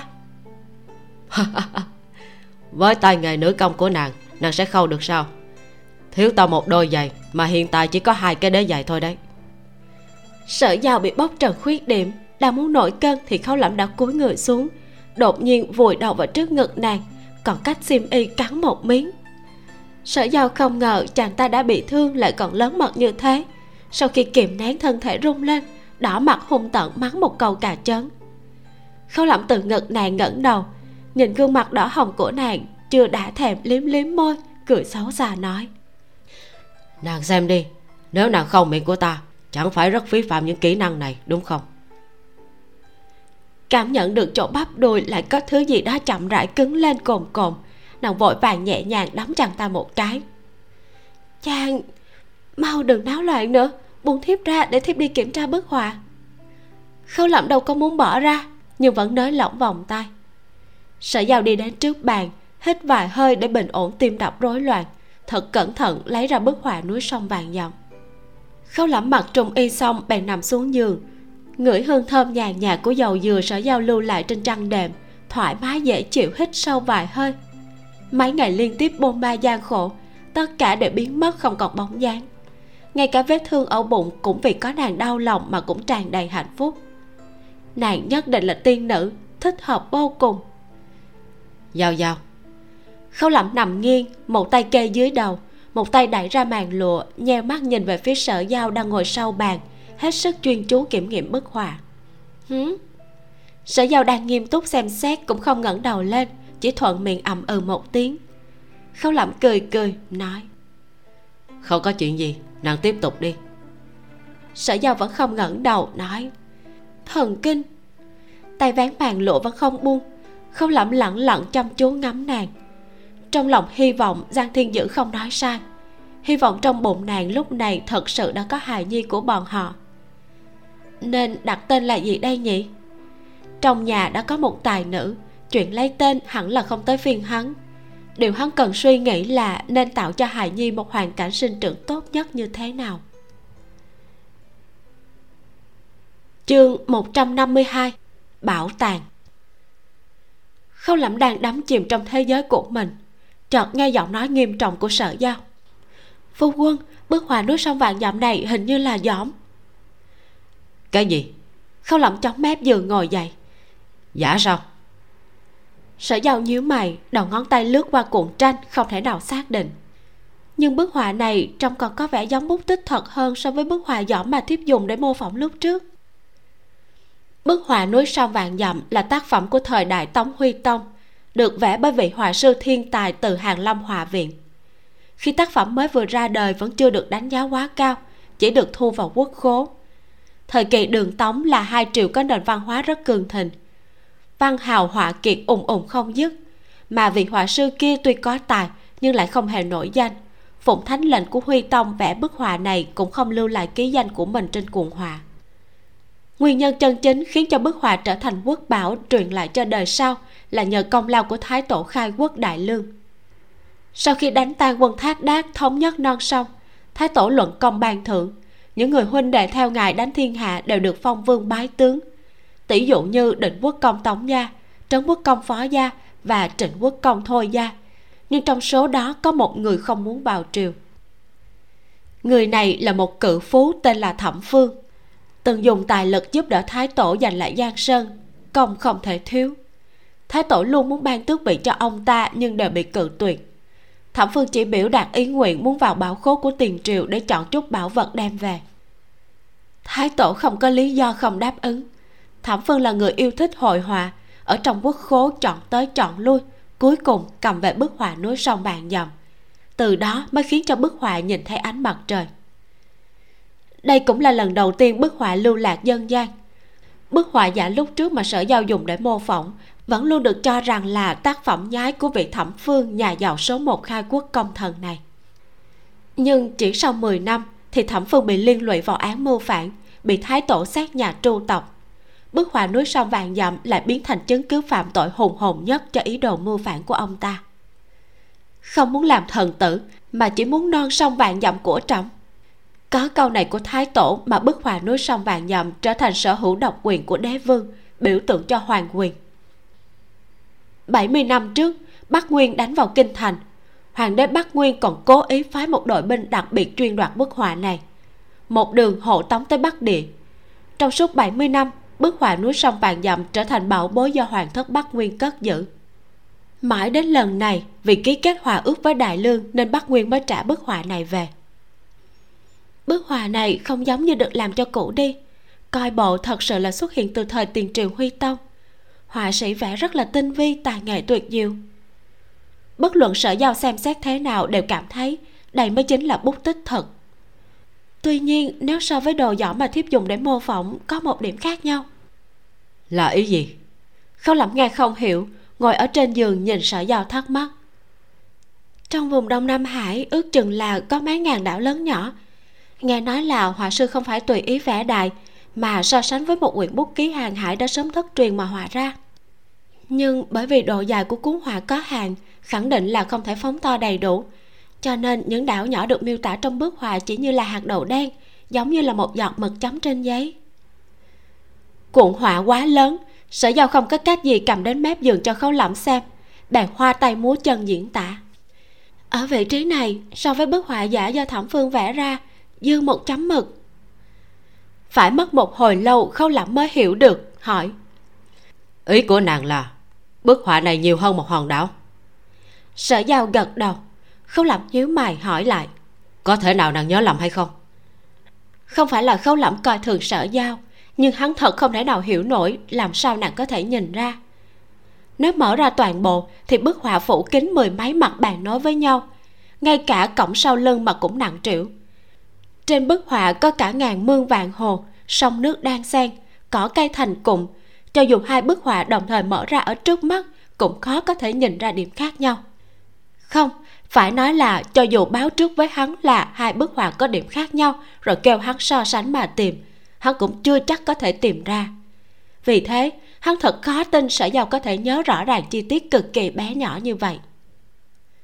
Sở giàu bắt mãn phu quân coi thường mình, lườm chàng ta một cái, nói thiếp phụng chỉ vẽ lại cho nên phải nghiên cứu đồ dõm kia kỹ càng suốt mấy tháng đó. Chớ nói hòn đảo chỉ nhỏ bằng một hạt đậu đen, ngay cả một hoa văn trên mảnh lá đều biết rõ ràng không có khả năng nhớ nhầm. Khâu lẩm kinh ngạc đến mức dại ra, đây là trí nhớ đáng sợ đến độ nào? Sau này nhất định hắn phải cẩn thận chú ý, không thể có bất luận đi sai bước nhầm nào, bằng không khẳng định là bị nàng nhắc mãi cả đời. Sợ nhất là chính mình đã hoàn toàn không còn ấn tượng, hoàn toàn tùy nàng thêm mắm dặm muối, chính mình căn bản không có biện pháp cãi lại. Sở giao thấy mặt của khấu lẩm lộ vẻ kinh ngạc vừa lo sợ liền hiếp mắt hỏi. Chàng đang suy nghĩ gì thế? Không không có gì. Chỉ cảm khái trí nhớ của nàng quá tốt trách không được sẽ học giỏi như thế. Ánh mắt của khấu lẩm láo liên không dám nhìn hẳn vào mắt của nàng vội vàng tiếp tục phỏng đoán để lái ra khỏi đề tài nguy hiểm. Vậy có thể nào lúc thẩm phương mô phỏng lại đã chấm thiếu một giọt mực? Sở giao chống cầm cẩn thận suy nghĩ lại lắc đầu nói. Hẳn là không thể nào dựa theo tiêu chuẩn hoàn hảo của bức họa giọng kia, khả năng thẩm phương sẽ phạm sai lầm như vậy thật là khó. Khấu lẩm suy đoán. Nếu là như thế, chỉ có thể đưa ra hai kết luận. Một là bức họa này cũng là đồ giỏng bút tích thật sẽ giống như bức họa mà thẩm phương mô phỏng, sẽ không có hòn đảo này. Hai là bức họa này chính là bút tích thật. Bức giỏm kia sở dĩ không có là do thẩm phương khi mô phỏng đã cố ý không chấm vào ừ, đúng là chỉ có thể đưa ra hai loại kết luận này. Sở giàu cắn môi cúi đầu nhìn bức họa dưới tay phân tích dựa theo suy đoán của khấu lộng. nếu theo như kết luận thứ nhất bức họa này là đồ giỏ mà cũng vẽ lại thật tỉ mỉ y như bức họa thật. Lúc ấy bút tích thật cũng không nổi danh vì sao phải hao phí tâm tư mô phỏng lại còn cố ý chấm thêm chỉ một hòn đảo duy nhất? Đặt dưới bối cảnh của thời đại đó thì quả thật là không hợp lý chút nào nhưng nếu như thay đổi sang kết luận thứ hai bức họa này chính là bút tích thực vậy nghĩa là có một hòn đảo nhỏ chân thật tồn tại. Vậy thì vì sao khi thẩm phương vẽ lại phải cố ý bỏ đi hòn đảo này? Khâu lẩm đang ngẫm nghĩ về điểm nghi hoặc này. Căn cứ theo lời của tạ huyền nói với cha. Tạ huyên? Tạ huyên là ai? Lão ảnh chủ của thiên ảnh là đệ đệ song sinh của tạ trình. Sở giao mở to hai mắt khấu lẩm vẫn chưa kể cho nàng nghe vụ này. Vì liên quan đến liễu ngôn bạch nên hắn còn chưa nghĩ kỹ phải xử lý như thế nào. Hãy khoan đề cập tới vấn đề này, bàn về chuyện bức họa trước đã. Theo như lời của tạ huyên tiên đế tu đạo không để ý tới triều chính, nhưng lại phái đại quân chinh phạt bắc nguyên vài lần. Đúng là bị đạo sĩ mê hoặc, nên tin tưởng bức họa núi sông vạn dặm chính là bản đồ bảo tàng cất giấu bí mật trường sinh bất lão. 18 năm trước đông xưởng lê thiến kích động thánh thượng ngữ giá thân chinh bắc nguyên. Cũng là vì bảo tàng này. Hiện giờ huynh đệ tống gia của phủ định quốc công cam chịu để thiên ảnh lợi dụng cũng là vì khâu lẩm ngưng giọng một chút trong mắt toát ra một tia không thể tưởng tượng. Chúng ta đều cho rằng đây là lời nói vô căn cứ. Chẳng lẽ có thật hay sao? Chẳng qua bọn họ đều tìm lầm. Bản đồ bảo tàng chân chính không phải là bút tích thật mà là bức họa mô phỏng của hàng lâm viện là bản đồ bảo tàng do thẩm phương lưu lại. Sở giao cũng tập trung toàn bộ tinh thần vào suy đoán này.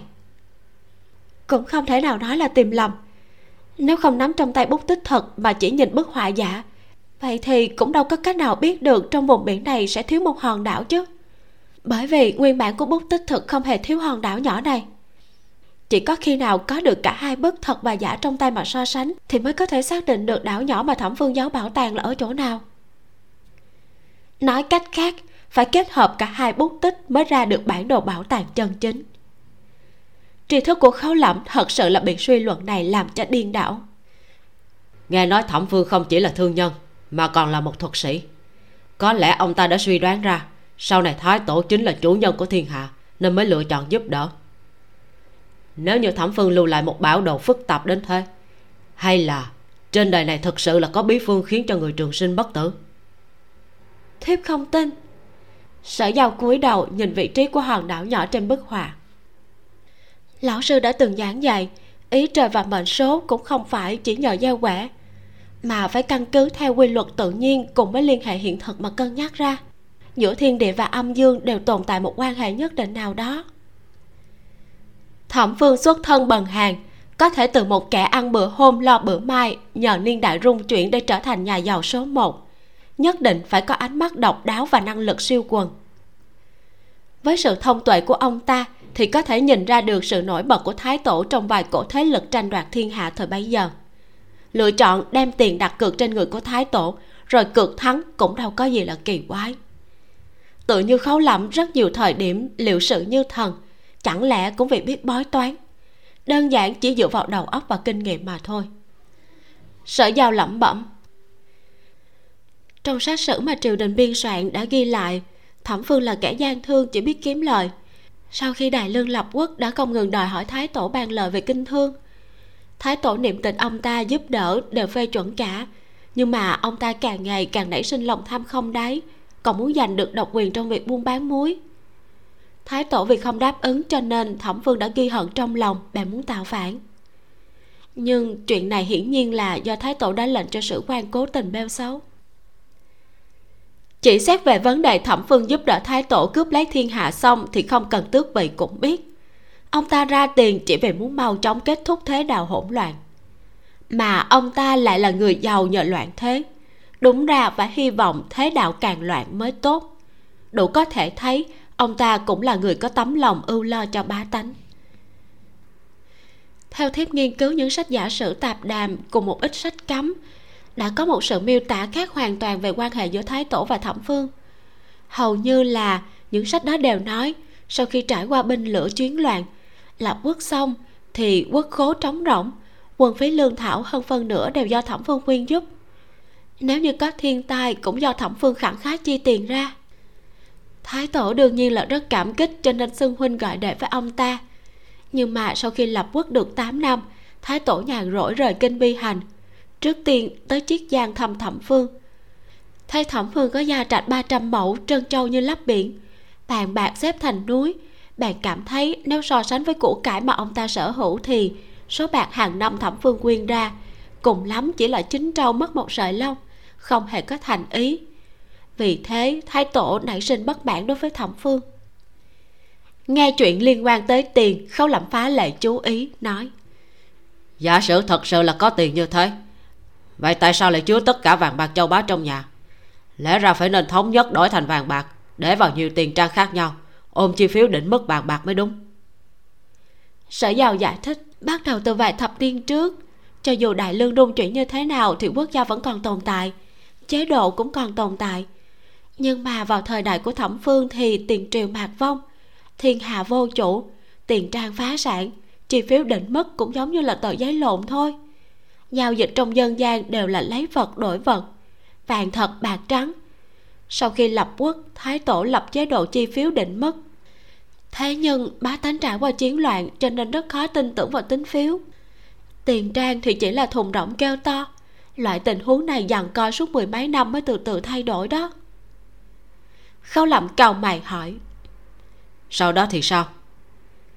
Mấy loại sách cấm này sở giàu đã đọc từ lâu lúc ấy cũng đâu có để ý lắm, phải cẩn thận hồi tưởng lại. Có mấy quyển giả sử đã nói là thái tổ muốn thẩm phương quyên ra một nửa gia sản để lấp đầy quốc khố tạo phúc cho bá tánh. Nhưng thẩm phương này có khả năng cũng là thần dữ của giống chàng. Khóe miệng của khấu lẩm giật giật. Lúc cần ra tiền thì ông ta có thể quyên góp, nhưng đã giống như bị xẻo từng miếng thịt vậy, hiện giờ không có nhu cầu cấp bách tự nhiên bắt ông ta bỏ ra một nửa tài sản, thì tuyệt đối là không thể nào. Vì thế, hai người bọn họ đã tan rã không vui. Chỉ không quá hai năm, thẩm phương vì cuốn vào án mưu phản mà bị tru tộc xét nhà bức họa núi sông bàn dầm cũng một lần nữa trở về trong cung, nhập vào bảo khố của hoàng gia. Trước đó, những tin đồn về bí phương trường sinh bất tử khiến cho người chú ý đến chân tích của bức núi sông vạn dặm có vẻ như đều liên quan đến triều đại huy tông nhưng hiện giờ xem ra là đến triều đại của thẩm phương mới có quan hệ. Thẩm phương bí mật cất giữ, có lẽ chẳng phải là bí phương trường sinh bất tử gì đó, mà chính là tài phú của ông ta. Suy đoán này có ba loại khả năng. Một là, nhà cửa cả trăm mẫu của thẩm phương không chứa hết số của cải, cho nên bèn cất giấu số lượng dư ra ở trên đảo. Hòn đảo kia chính là kim khố riêng của ông ta. Tóm lại, ông ta đóng đô ở vùng duyên hải chiết giang ra biển rất thuận tiện. Một khả năng khác là thẩm phương biết được thái tổ muốn xuống tay với ông, vì thế không chịu lưu lại tài sản tiện nghi cho hoàng thượng bèn dời đi. Loại thứ ba là sự kết hợp của cả hai loại khả năng trên. Sở giàu cân nhắc thẩm phương không có con nói dối, ông ta giấu tiền đi, vẽ lại bức họa núi sông vàng dặm thiếu một cái chấm. Dùng phương thức này để lại tài sản cho người có duyên mà điều quan trọng là yêu cầu phải có cả hai bút tích giả và thật kết hợp. Ít nhất phải nghiên cứu tỉ mỉ cả hai bức họa cả trăm cả ngàn lần đến nỗi khắc trong tâm khảm. Khi đó mới có thể phát hiện điểm khác biệt cực kỳ bé nhỏ này. Người có duyên trong cảm nhận của thẩm phương nhất định là người cũng yêu thích hội họa. Cũng có thể nghiệm ra thẩm phương yêu thích hội họa bao nhiêu sở giao nghĩ ra vấn đề này thì đương nhiên khấu lẩm cũng nghĩ tới. Vội vàng lăn lông lóc bò xuống giường bước nhanh đến bên bạn nhìn chằm chằm khu vực đông hải trên bức họa núi sông vạn dặm hỏi. Hòn đảo kia ở nơi nào? Sở giao ngẩng đầu thấy hai mắt của chàng ta tỏa sáng. Cúi đầu thấy chân của chàng ta còn chưa kịp mang giày hoàn toàn đã quên mất chính mình còn có thương tích trong người. Nàng buồn cười hỏi. Hồi nãy là ai nói có tiền không mua được sức khỏe vậy khâu lẩm hưng phấn dùng hai tay ôm mặt của nàng hôn một cái thật mạnh. Trời giáng xuống một món quà lớn như thế ta tình nguyện sống ít đi 10 năm. Đều chỉ là suy đoán thôi đừng vội vui mừng. Sở giao ngẩng đầu ra sao ghét bỏ chiếc cầm lợm chởm rau chưa cạo cả vào mặt nàng. Đã tám chín phần mười rồi. Khi khâu lẩm nói chuyện khóe miệng cong lên khó có thể tự khống chế. Phải biết rằng đây là di sản của nhà giàu số một thẩm phương bị chôn hai, ba trăm năm cho đến bây giờ sắp được phơi bày dưới ánh nắng mặt trời. Nói xong lại nhéo nhéo má của sở giao tấm tắc cảm thán. Trước đây ta thật nghe không nổi đám nho chua thổi phòng cái gì mà. Thư trung tự hữu nhan như ngọc, thư trung tự hữu hoàng kim ốc. Nghĩ thầm, ta không học hành gì cả, chẳng lẽ sẽ không có mỹ nhân bên cạnh, không kiếm được tài phú bản thân à? Hôm nay ta mới biết được, đọc sách nhiều quá như là có tác dụng cực đại sở giao thấy bộ dáng cao hứng phấn chấn của khấu lộng giống như bảo tàng kia đã rơi vào trong lòng.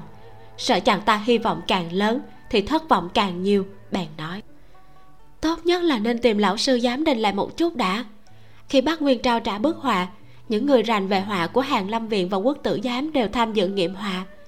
Lão sư cũng đã nhìn rồi. Thiếp nghĩ lão sư vừa thấy là có thể biết ngay có phải là bút tích thật hay không?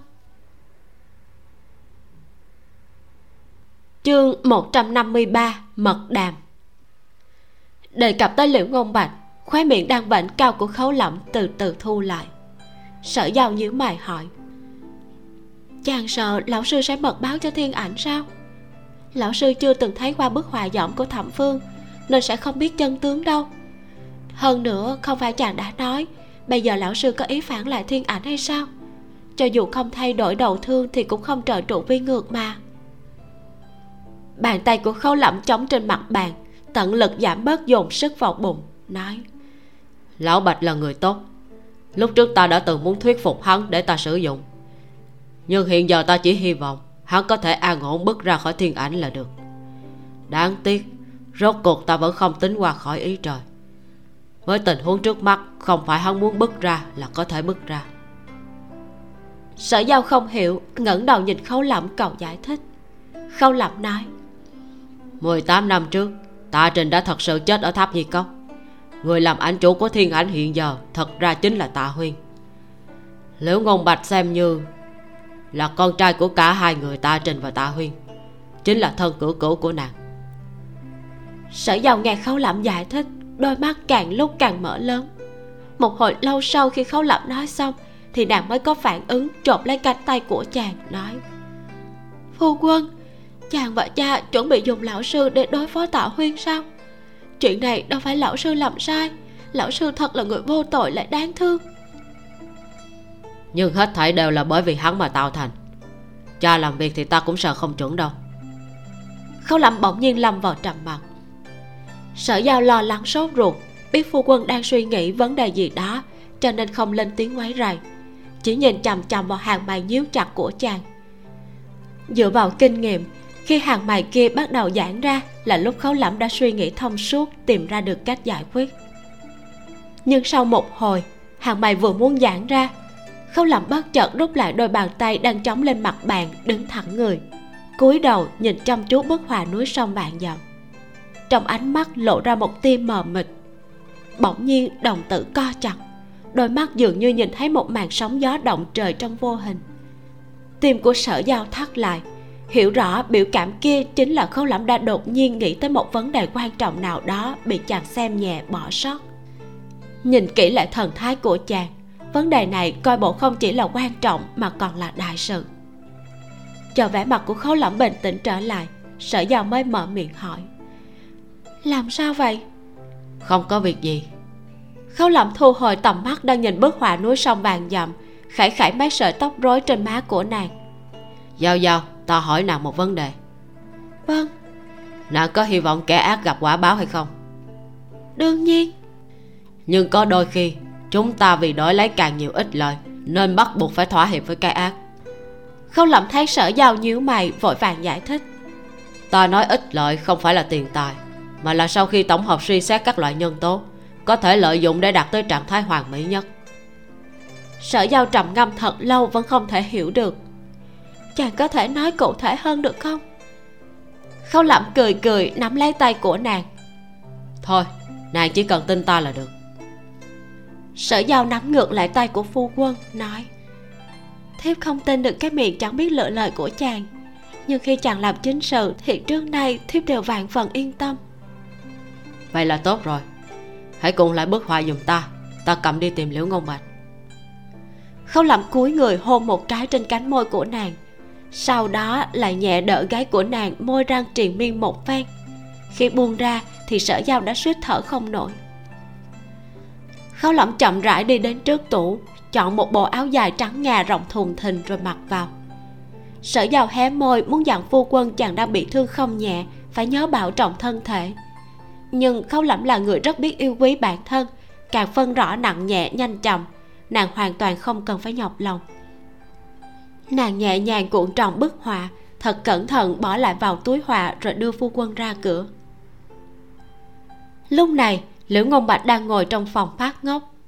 Khấu lẩm và giang thiên dữ ước định giao dịch trên biển. Hắn phái a phi theo đuôi, bảo a phi vào lúc cần thiết thì giúp khấu lẩm một phen. Thế mà biến cố liên tiếp xảy ra. A phi ngơ ngẩn xem diễn toàn bộ hành trình, sau đó trở về thuật lại cho liễu ngôn bạch. Biết khấu lẩm thoát hiểm liễu ngôn bạch an tâm không ít, biết đã chết một thuyền giáo đồ thiên ảnh. Thuyền tống nha cũng bị đánh chìm bức họa núi sông vàng dặm, rất có thể đã được khấu lọc nắm trong tay. Là thiếu chủ của thiên ảnh mà trong lòng liễu ngôn bạch chẳng hề gợn sóng một chút nào. Hiện giờ, hắn tràn ngập nghi hoặc đối với thiên ảnh, đối với nghĩa phụ càng nghi ngờ mạnh hơn. Hắn chấp trưởng thiên ảnh gần 10 năm, cho rằng chính mình đang đứng trên đỉnh cao thao tác hết thảy mọi chuyện đột nhiên phát hiện bản thân hình như hoàn toàn không biết gì về thiên ảnh. Đặc biệt là hôm đó khi giang thiên dữ mắng hắn đã khiến cho hắn lĩnh ngộ được. Nghĩa phụ chọn hắn làm thiếu chủ cũng không phải vì nhìn trúng tài năng của hắn. Vậy thì vì lý do gì? Liễu ngôn bạch nghĩ trăm lần cũng không ra. Thiếu chủ, khấu lỏng tới. A phi thi triển nhẫn thuật ẩn nấp trên nóc nhà lên tiếng. Liễu ngôn bạch lấy lại tinh thần nhìn về phía cửa phòng, quả nhiên không bao lâu giọng nói của khấu lẩm vang lên bên ngoài. Lão bạch. Liễu ngôn bạch đứng dậy mở cửa, thấy sắc mặt của hắn tái nhợt, trong tay xách theo một túi da hình trụ. Biết là bên trong chính là bức họa núi sông vàng dòng.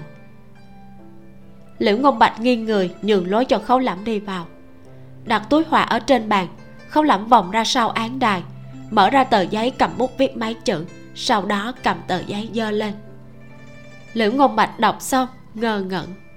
Trên giấy viết ngoệt ngoạc, nếu tin được ta thì cho lui nhận ảnh đi theo ngươi, tao có lời muốn nói. Hai canh giờ sau đã gần đến đêm khuya không lẩm mang theo túi họa rời phòng liễu ngôn bạch. Phải lại một thị nữ, hỏi thăm kim trắm đã an bài sở tu ninh ở đâu, sau đó lại đến gõ cửa phòng của sở tu ninh. Khi vừa tiến vào liền trực tiếp hỏi cha hai chúng ta có thể phân công hợp tác hay không?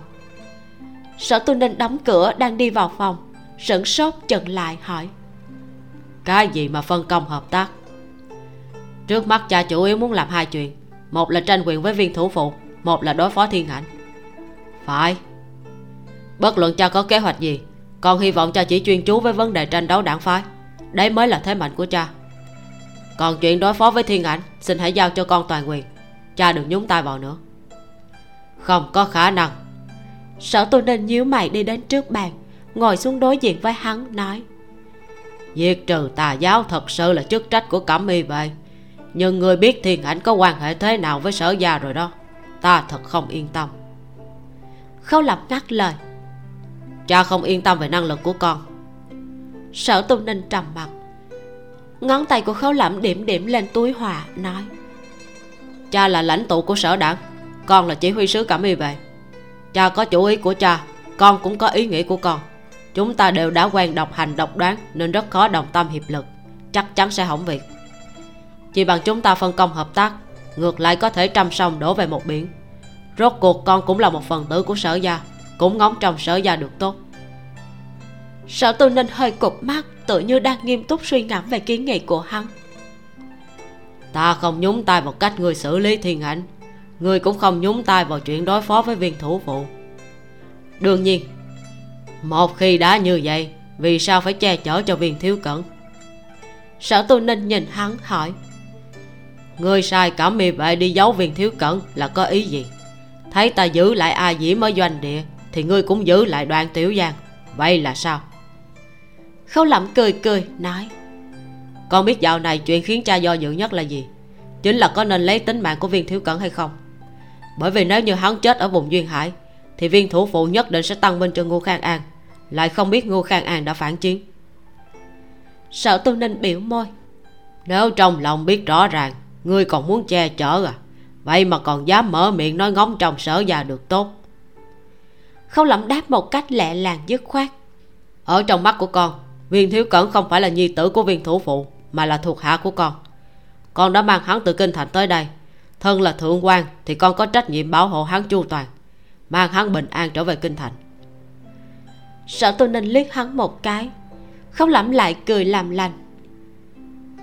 Đây không phải là con cũng vì nghĩ cho cha hay sao? Con biết trong lòng cha rất dãy dụa về quyết định có nên giết viên thiếu cẩn hay không. Chẳng phải vì cha nhân từ nương tay với đối thủ, mà chính là sợ sở tiêu biết được sẽ gây náo loạn với cha. Nhắc tới sở tiêu, vẻ mặt của sở tu ninh có chút buồn lỏng, cười khổ đây là nguyên nhân ta đấu không lại viên thủ phụ. Một là không có gan lớn như y luôn sợ liên lụy nhi nữ. Hai là không được tàn nhẫn như y luôn sợ đánh mất lương tâm sợ không thể làm gương tốt cho nhi nữ. Làm gương tốt sao? Kẻ sắp làm cha là khâu lộng dường như đã hiểu ra. Vậy về đề nghị của con tóm lại cho có đồng ý hay không? Trước hết ngươi cần nói cho ta biết đại khái người chuẩn bị đối phó với thiền ảnh như thế nào? Được. Ánh nến tắt vài lần mà nhạc phụ và tế tử vẫn tiếp tục mật đàm đến tận canh năm. Sở giao nằm ở trên giường cũng không thể nào chợp mắt. Vừa nghĩ đến sở gia, đến thiên ảnh, đến liễu ngôn bạch, vừa chờ khấu lẩm bờ biển không khí ẩm thấp, khi khấu lẩm về đến phòng thì y phục đã dính đầy sương sớm. Đang bị thương mà còn không ngừng nghỉ thức đêm bôn ba sở giao thấy vậy thì cực kỳ đau lòng. Từ trong chăn lấy ra áo ngủ nãy giờ nàng vẫn ôm trong ngực để làm ấm. Chào mau thay y phục đi. Khâu lẩm nói tuân mệnh. Rồi ngay lập tức thay áo ngủ nằm xuống giường, ôm sở Giao vào lòng như được ôm một lò sữa nhỏ, ấm từ ngoài thân, ấm vào tận tim. Chống cầm trên trán của sở Giao, hắn nhẹ giọng nói, ta đã nói với nàng sẽ trở về muộn, đã dặn nàng ngủ trước đi mà nàng lại không nghe lời nếu nàng cứ như vậy ta ở bên ngoài làm việc cũng khó có thể an tâm. Hôm nay thiếp không phải là vì chờ chàng mà là thật sự ngủ không được. Sở dao cuộn tròn trong lòng ngực của phu quân cẩn thận không đụng tới vết thương. Có ta và cha ở đây nàng còn lo lắng gì nữa? Muốn lo lắng thì chờ hai chúng ta đều chết cái đã. Chàng lại nói hưu nói vượng. Sở dao từ trong ổ chăn nâng lên cánh tay bệnh miệng chàng ta nhưng lại bị ngập lấy ngón tay buông ra chàng thuộc giống cẩu hay sao? Khâu lẩm ôm chặt nàng trong sự yên tĩnh ấm áp khẽ cười nói. Không náo loạn nữa ngủ đi. Sở dao ở trong ngực của khâu lẩm gật gật đầu hít thở mùi cơ thể quen thuộc của phu quân. Tâm sự đầy bụng dần dần hạ xuống an ổn đi vào giấc ngủ. Khi sở giao tỉnh lại thì mặt trời đã lên cao trong phòng chỉ còn lại một mình nàng sau khi rời giường, sở giao theo lệ kêu thị nữ giúp nàng tắm gội rửa mặt chải đầu. Tiếp theo là hai đại phu tới bắt mạch. Vẫn chưa khám phá ra tin tức nàng có thai. Với trình độ y học của đại lương, thông thường có thai vượt qua 20 ngày là đại phu có thể khám ra hỉ mạch. Nếu lúc này nàng thật sự có thai, nhất định là chưa vượt qua 20 ngày. Lúc giang thiên dữ giải cổ cho nàng là ở 9 ngày trước, vậy là khi phán đoán nàng có thai thì nàng nhiều nhất mới chỉ mang thai được hơn 10 ngày. Nếu là sự thật, y thuật vô y của hắn đúng là đứng đầu đại lương. Nếu đi theo đường chính đạo, không chừng hắn có thể như hoa đà biển thước, trở thành thần y được sử sách lưu danh. Trong lòng sở giao ngẫm nghĩ như vậy, nhưng nàng không cảm thấy đáng tiếc thay hắn một chút nào. Khám bệnh xong thì nữ mang lên cơm sáng sở giao đang ăn cháo tổ yến thì chợt nghe bên ngoài truyền vào tiếng áo giáp cọ sát cùng một tràng tiếng bước chân đồng nhịp nàng buông thìa hỏi thị nữ, ngoài kia có chuyện gì vậy? Để nô tỳ ra xem. Hiện giờ, hầu hạ nàng là đại thị nữ cận thân của kim trắm, địa vị không tầm thường. Quan sát xong, bèn trở về báo. Sở tiểu thư chớ hoảng, là từ gia sông lên đỉnh núi, hộ vệ đã ngăn lại. Sở dâu cau mày cuồng vọng đến thế sao? Hai đầu lĩnh hải tặc khác của vùng biển đông nam tới thương thảo với kim trắm làm thế nào để đối phó với bốn tỉnh liên quân diệt phỉ lần này? Đến nay vẫn chưa thương thảo ra kết quả. Hai người họ ở tại tòa nhà giữa sườn núi do tào sơn chiêu đãi. Trần thất nương an phận, từ mân thì lại giả tâm bừng bừng, bất mãn kim trắm lũng đoạn thị trường mua bán súng ống đạn dược. Muốn thay thế trở thành tân đại lão bản của vùng đông nam hải, làm người nắm quyền nhưng hắn lại sợ kim trắm. Nửa đời người đều bị kim trắm đánh bẹp. Thật vất vả sinh được nhi tử từ miễu có võ công cũng khá. Thế mà cũng bị nghĩa tử đoạn xung của kim trắm treo lên đánh cho một trận. Ổ đạo phỉ của từ mân đã bị ma phong đạo đánh đến nỗi sinh ra bóng ma tâm lý, chưa bao giờ dám ở trước mặt kim trắm làm càng. Hôm nay đột nhiên xông lên đỉnh núi, chắc là đã nghe được tiếng gió đoạn xung bị nhốt lại, còn bị thương không nhẹ, gần như ly khai kim trắm mà kim trắm trong vòng 2 năm nay bệnh cũ tái phát. Chớ nói là động mỏ, ngay cả tức giận cũng sẽ bị phát tác. Trước đó nàng cũng khuyên kim trắm thả đoạn xung ra. Hãy chờ từ mân rời đi thì tiếp tục nhốt lại. Nhưng một khi kim trắm đã nổi giận thì cực kỳ cố chấp. Một ngày đoạn xung không cúi đầu nhận sai thì một ngày không chịu thả hắn ra. Trong lòng của sở giao hiểu rõ, kim trắm thương càng nhiều thì càng cứng rắn muốn dạy không biết đoạn xuân nghĩ như thế nào có thể thật sự muốn ly khai với kim trắm hay không? Nàng hỏi. Kim nha đâu rồi? Sở giàu có chút lo lắng cho cha. Từ mân sớm không gây, muộn không gây. Cha nàng vừa tới liền bắt đầu gây chuyện. Nàng cảm thấy đây không phải là trùng hợp. Thị nữ đáp lời. Dạ kim gia đang ở phòng nghị sự, chiêu đãi một vị khách quý. Sở giao gật đầu. Vị khách quý kia hẳn là cha nàng vốn dĩ nàng còn tưởng kim trắm sẽ quan sát cha nàng mấy ngày.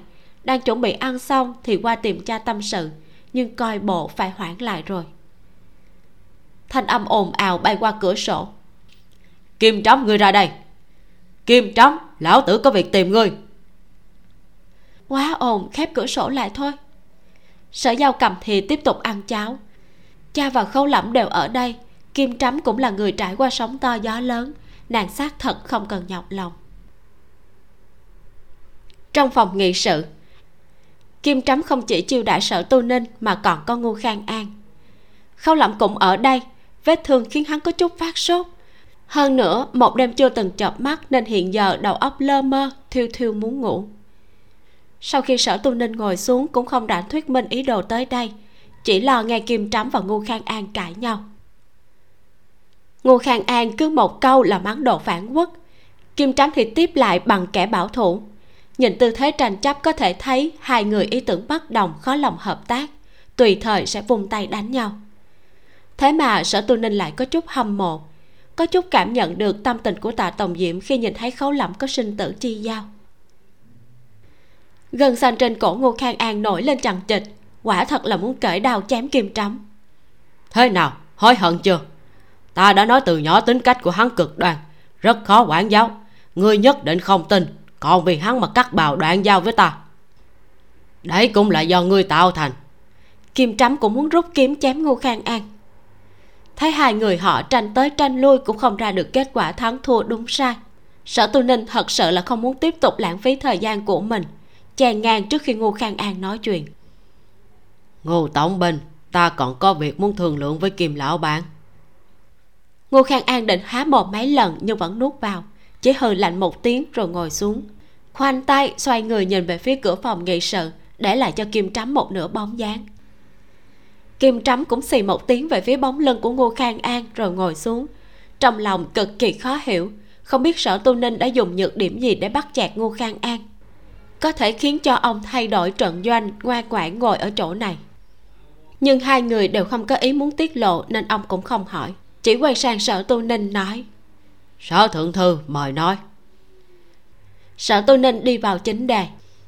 Về vụ bốn tỉnh liên quân diệt phỉ lần này, kim lão bản và hai vị đầu lĩnh kia định an bài như thế nào? Kim trắm buồn cười đáp. Sở thượng thư hỏi thật lạ. Vậy thượng thư đại nhân có thể nói cho ta biết trước, lần này liên quân bố trí thế nào được không?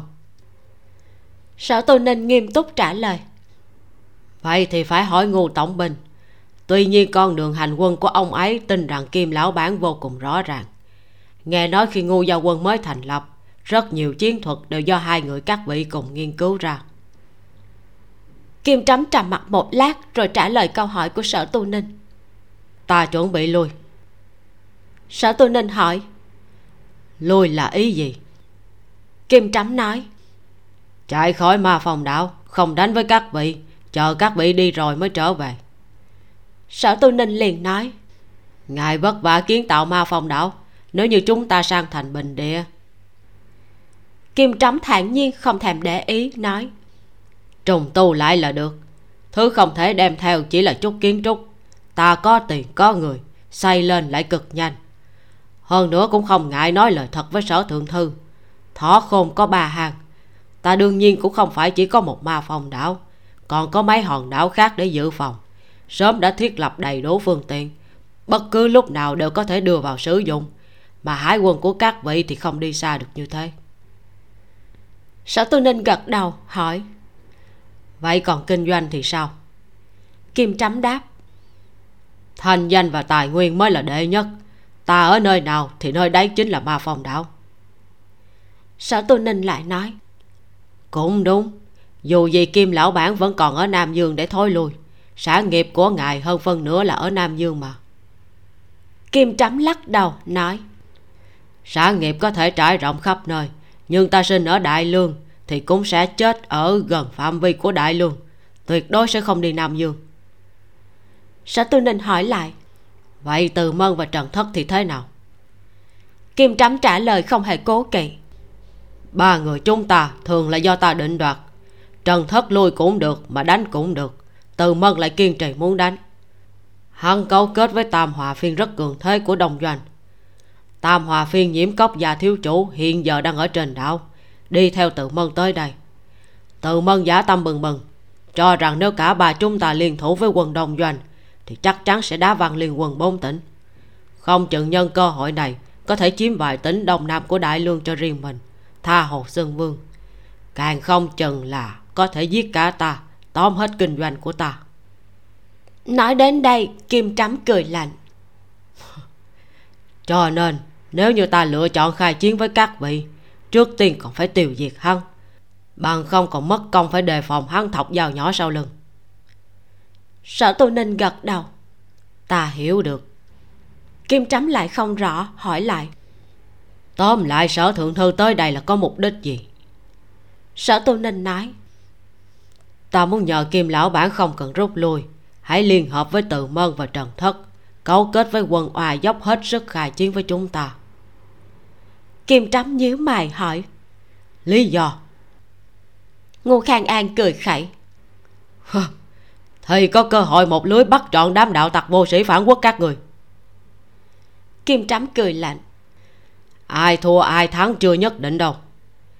Sở tô ninh nhàn nhạt nói nhất định. Kim trắm liền biểu môi, nói, chớ nói cả bà chúng ta tam phương liên thủ, lại thêm tam hòa phiên và đông đảo quân oa. Cho dù một nhà ma phong đảo của ta đánh với các vị thắng thua vẫn là chuyện chưa biết trước được đâu. Sở tu ninh mỉm cười, nói, cho nên ta mới nói kết quả là nhất định, bởi vì kim lão bản có năng lực thay đổi chiến cuộc. Ngài âm thầm liên hệ tin tức với chúng ta trong khi giao chiến, chúng ta cố tình có thua có thắng, làm ra vẻ hai bên đều có mật thám. Chúng ta bảo đảm chỉ nhầm vào bọn chúng, không thường tổn đến người của ma phong đảo kim trắm không đồng ý, nói, quân oa thì ta mặc kệ, nhưng từ mân và trần thất thì không thể đụng vào. Nếu không sau này càng khó quản lý hải tặc của vùng biển đông nam. Sở tu ninh vẫn tiếp tục trình bày kế hoạch chờ chúng ta tiêu diệt bọn chúng toàn bộ. Ta cần thiết phải bất kim lão bản tới mức đường cùng bí lối. Kim lão bản bèn khóc lóc thảm thiết, viết một phong thư quy hàng dân lên thánh thượng. Bày tỏ với thánh thượng, giữa ta và ông có thù riêng. Ông đã đồng ý chiêu an, nhưng ta cứ nhất định là muốn giết ông. Ông nguyện dâng lên toàn bộ gia sản để mua lại cái mạng của mình. Cầu thánh thượng triệu hồi ta về kinh phong thư quy hàng sẽ do ngu tổng binh tự mình dâng lên. Đồng thời còn kèm theo số con của ngu tổng binh buộc tội ta lợi dụng chức quan để báo tư thù. Ngô khang an gắt gao cau mày. Kim trắm lại càng chẳng biết đâu mà mò. Không rõ sở tu ninh có phải là tên ngốc, hay sở tu ninh coi kim trắm mình đây là một tên ngốc. Sở tu ninh tiếp tục trình bày thanh thượng cũng không biết của cái của kim lão bản là có bao nhiêu. Kim lão bản cứ tùy ý giao ra một con số kha khá là được. Không thể để ông quá thiệt thòi ta cũng sẽ bảo tế tử của ta bù vô một chút. Thánh thượng tuy là chủ nhân thiên hạ nhưng lại rất nghèo chưa chắc là có nhiều kiến thức. Vừa nói ông vừa lấy ra một phần danh sách trong tay áo. Đi kèm với tài sản kim lão bản cần nói cho thánh thượng biết quân đội liên quân diệt phỉ sở dĩ bị đánh úp là do chỉ huy sứ lộ quỳnh của lộc môn vệ chiết giang mật báo cho phe của các người. Ngô khang an giải thích. Lộ chỉ huy sứ là anh em đồng hao với viên thủ phụ. Kim trắm yên tĩnh nhìn sở tô ninh. Sở tô ninh tiếp tục nói. Mà gã này cùng với những người khác trong danh sách này đều đã từng được ông hối lộ qua giúp ông mở rộng cửa kinh doanh bấy giờ kim trắm đã hoàn toàn hiểu. Ông hỏi sở thượng thư muốn mượn tay ta để lật đổ viên thủ phụ à? Sở tu ninh ừ một tiếng. Kim trắm nói vì thỏa mãn ham muốn quyền lực của bản thân mà hủy hoại trật tự trên biển đông nam ta đã khổ tâm duy trì mười mấy năm ngài cho rằng ta sẽ đáp ứng? Kim trắm liếc về phía ngô khang an hỏi rốt cuộc người có nhược điểm gì bị rơi vào tay của ông ta ngô khang an ngồi thẳng người nói à trâm sau khi sở thượng thư ngồi lên vị trí thủ phụ ông ta sẽ thi hành cải cách hủy bỏ cấm biển mở cảng mậu dịch. Ngươi không cần sống chết thủ ở ma phong đảo có thể lên bờ. Tình hình như vậy đối với sở thượng thư đối với ta đối với người đều là chuyện tốt. Đối với ba tánh vùng duyên hải càng là chuyện tốt. Kim trắm lạnh lùng ngắt lời ta hỏi người có nhược điểm gì rơi vào tay ông ta ngô khang an ngạn họng. Kim trắm lại hỏi tiếp. Chính khách nói mà cũng có thể tin. Dám tin sao? Vẫn chưa ăn đủ mệt hả? Kim trắm lườm ngô khang an lần thứ hai nhìn về phía sở tu ninh nói. Thượng thư đại nhân ta nói rồi ta không sợ ngài áp chế. Nếu ngài bức ta nóng nảy ta cũng có nhược điểm của ngài. Nếu ngài e ngại cho hai đứa nhỏ thì đừng có ép ta. Sở tu ninh thản nhiên nói. Ta ôm thành ý mà tới sao lại áp chế kim lão bản? Không biết phải làm thế nào thì kim lão bản mới bằng lòng tin ta. Kim trắm tỏ rõ thái độ. Tiền đặt cược quá lớn, xin hứa cho kim mố thua không nổi. Chương 154 lôi đài. Sở tô ninh đang định nói tiếp, thì khâu lẩm nãy giờ gần như bị ba người quên đi, bỗng nhiên bừng tỉnh, nói, khoan đã ba người đồng loạt nhìn về phía hắn. Khâu lẩm hoảng hốt nhìn sở tu ninh hỏi, cha, mới vừa rồi cha nói gì vậy? Sở tu ninh ngẩn ra hỏi lại, ta nói rất nhiều người thắc mắc câu nào? Trong mơ màng, khâu lẩm chỉ nghe được một câu duy nhất, chính là câu khiến cho hắn lập tức tỉnh táo lại. Cha bảo muốn con bỏ ra một khoản tiền bù vô chút đỉnh. Bỏ ra khoản tiền gì? Bù vô cái gì? Kim trắm và ngô khang an đều không để ý tới câu này. Khấu lẩm chỉ ra thì hai người bàn lục lọi ký ức một hồi mới nhớ tới sở tu ninh xác thật là có nói qua. Đã bàn bạc hết cả nửa ngày mà khấu lẩm mới phản ứng lại, có thể thấy trạng thái tinh thần của hắn sa sút đến độ nào. Ngô khang an tốt bụng giải thích cho khấu lẩm ý là như thế này, sở thượng thư đề nghị kim trắm trình cho thánh thượng phong thư quy hàng nguyện dân lên toàn bộ gia sản muốn người cũng giúp đỡ bù vô một ít. Khấu lẩm nghe vậy thì gân xanh ở thái dương giật mạnh vài cái.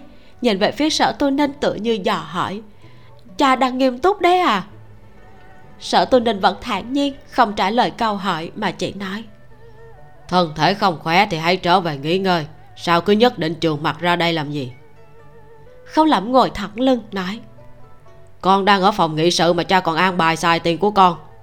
Nếu con không có mặt thì sợ là cả người của con cũng bị cha bán đi nam dương làm khổ sai rồi. Sao nào, ngươi không đồng ý? Khấu lẩm nói, đương nhiên không đồng ý. Dùng ngón chân cái để suy nghĩ thôi, cũng biết làm sao mà hắn có thể đồng ý được. Sở tư ninh bày ra vẻ mặt khó hiểu. Không phải chúng ta đã ước định xong rồi à? Là phân công hợp tác đó. Ta không nhúng tay chuyện ngươi xử lý thiên ảnh. Ngươi cũng không nhúng tay vào kế hoạch của ta nhưng đây là tiền của con mà. Cha đâu thể nào chưa được con gật đầu liền quyết định thay con. Đêm qua là ai nói chính mình cũng là một phần tử của sở gia. Thì đúng là con, nhưng mà ta quyết định thay cho tế tử ở rễ nhà mình. Có cái gì không ổn? Khâu lậm cầm nín. Miệng của hắn mở ra rồi khép lại khép lại rồi mở ra, không thể nào thốt nên lời. Có lẽ lão hồ ly chỉ thuận miệng nói vậy thôi nếu kim trắm thật đồng ý với đề nghị kia, với tài lực của ông ta thì đâu cần hắn hỗ trợ bù tiền chứ. Cho dù có phải bù một chút cũng không sao. Trong tay hắn vẫn còn nắm bản đồ bảo tàng của thẩm phương. Mất cái này được cái khác. Chẳng qua, cẩn thận ngẫm lại thì thật là quá đáng sợ.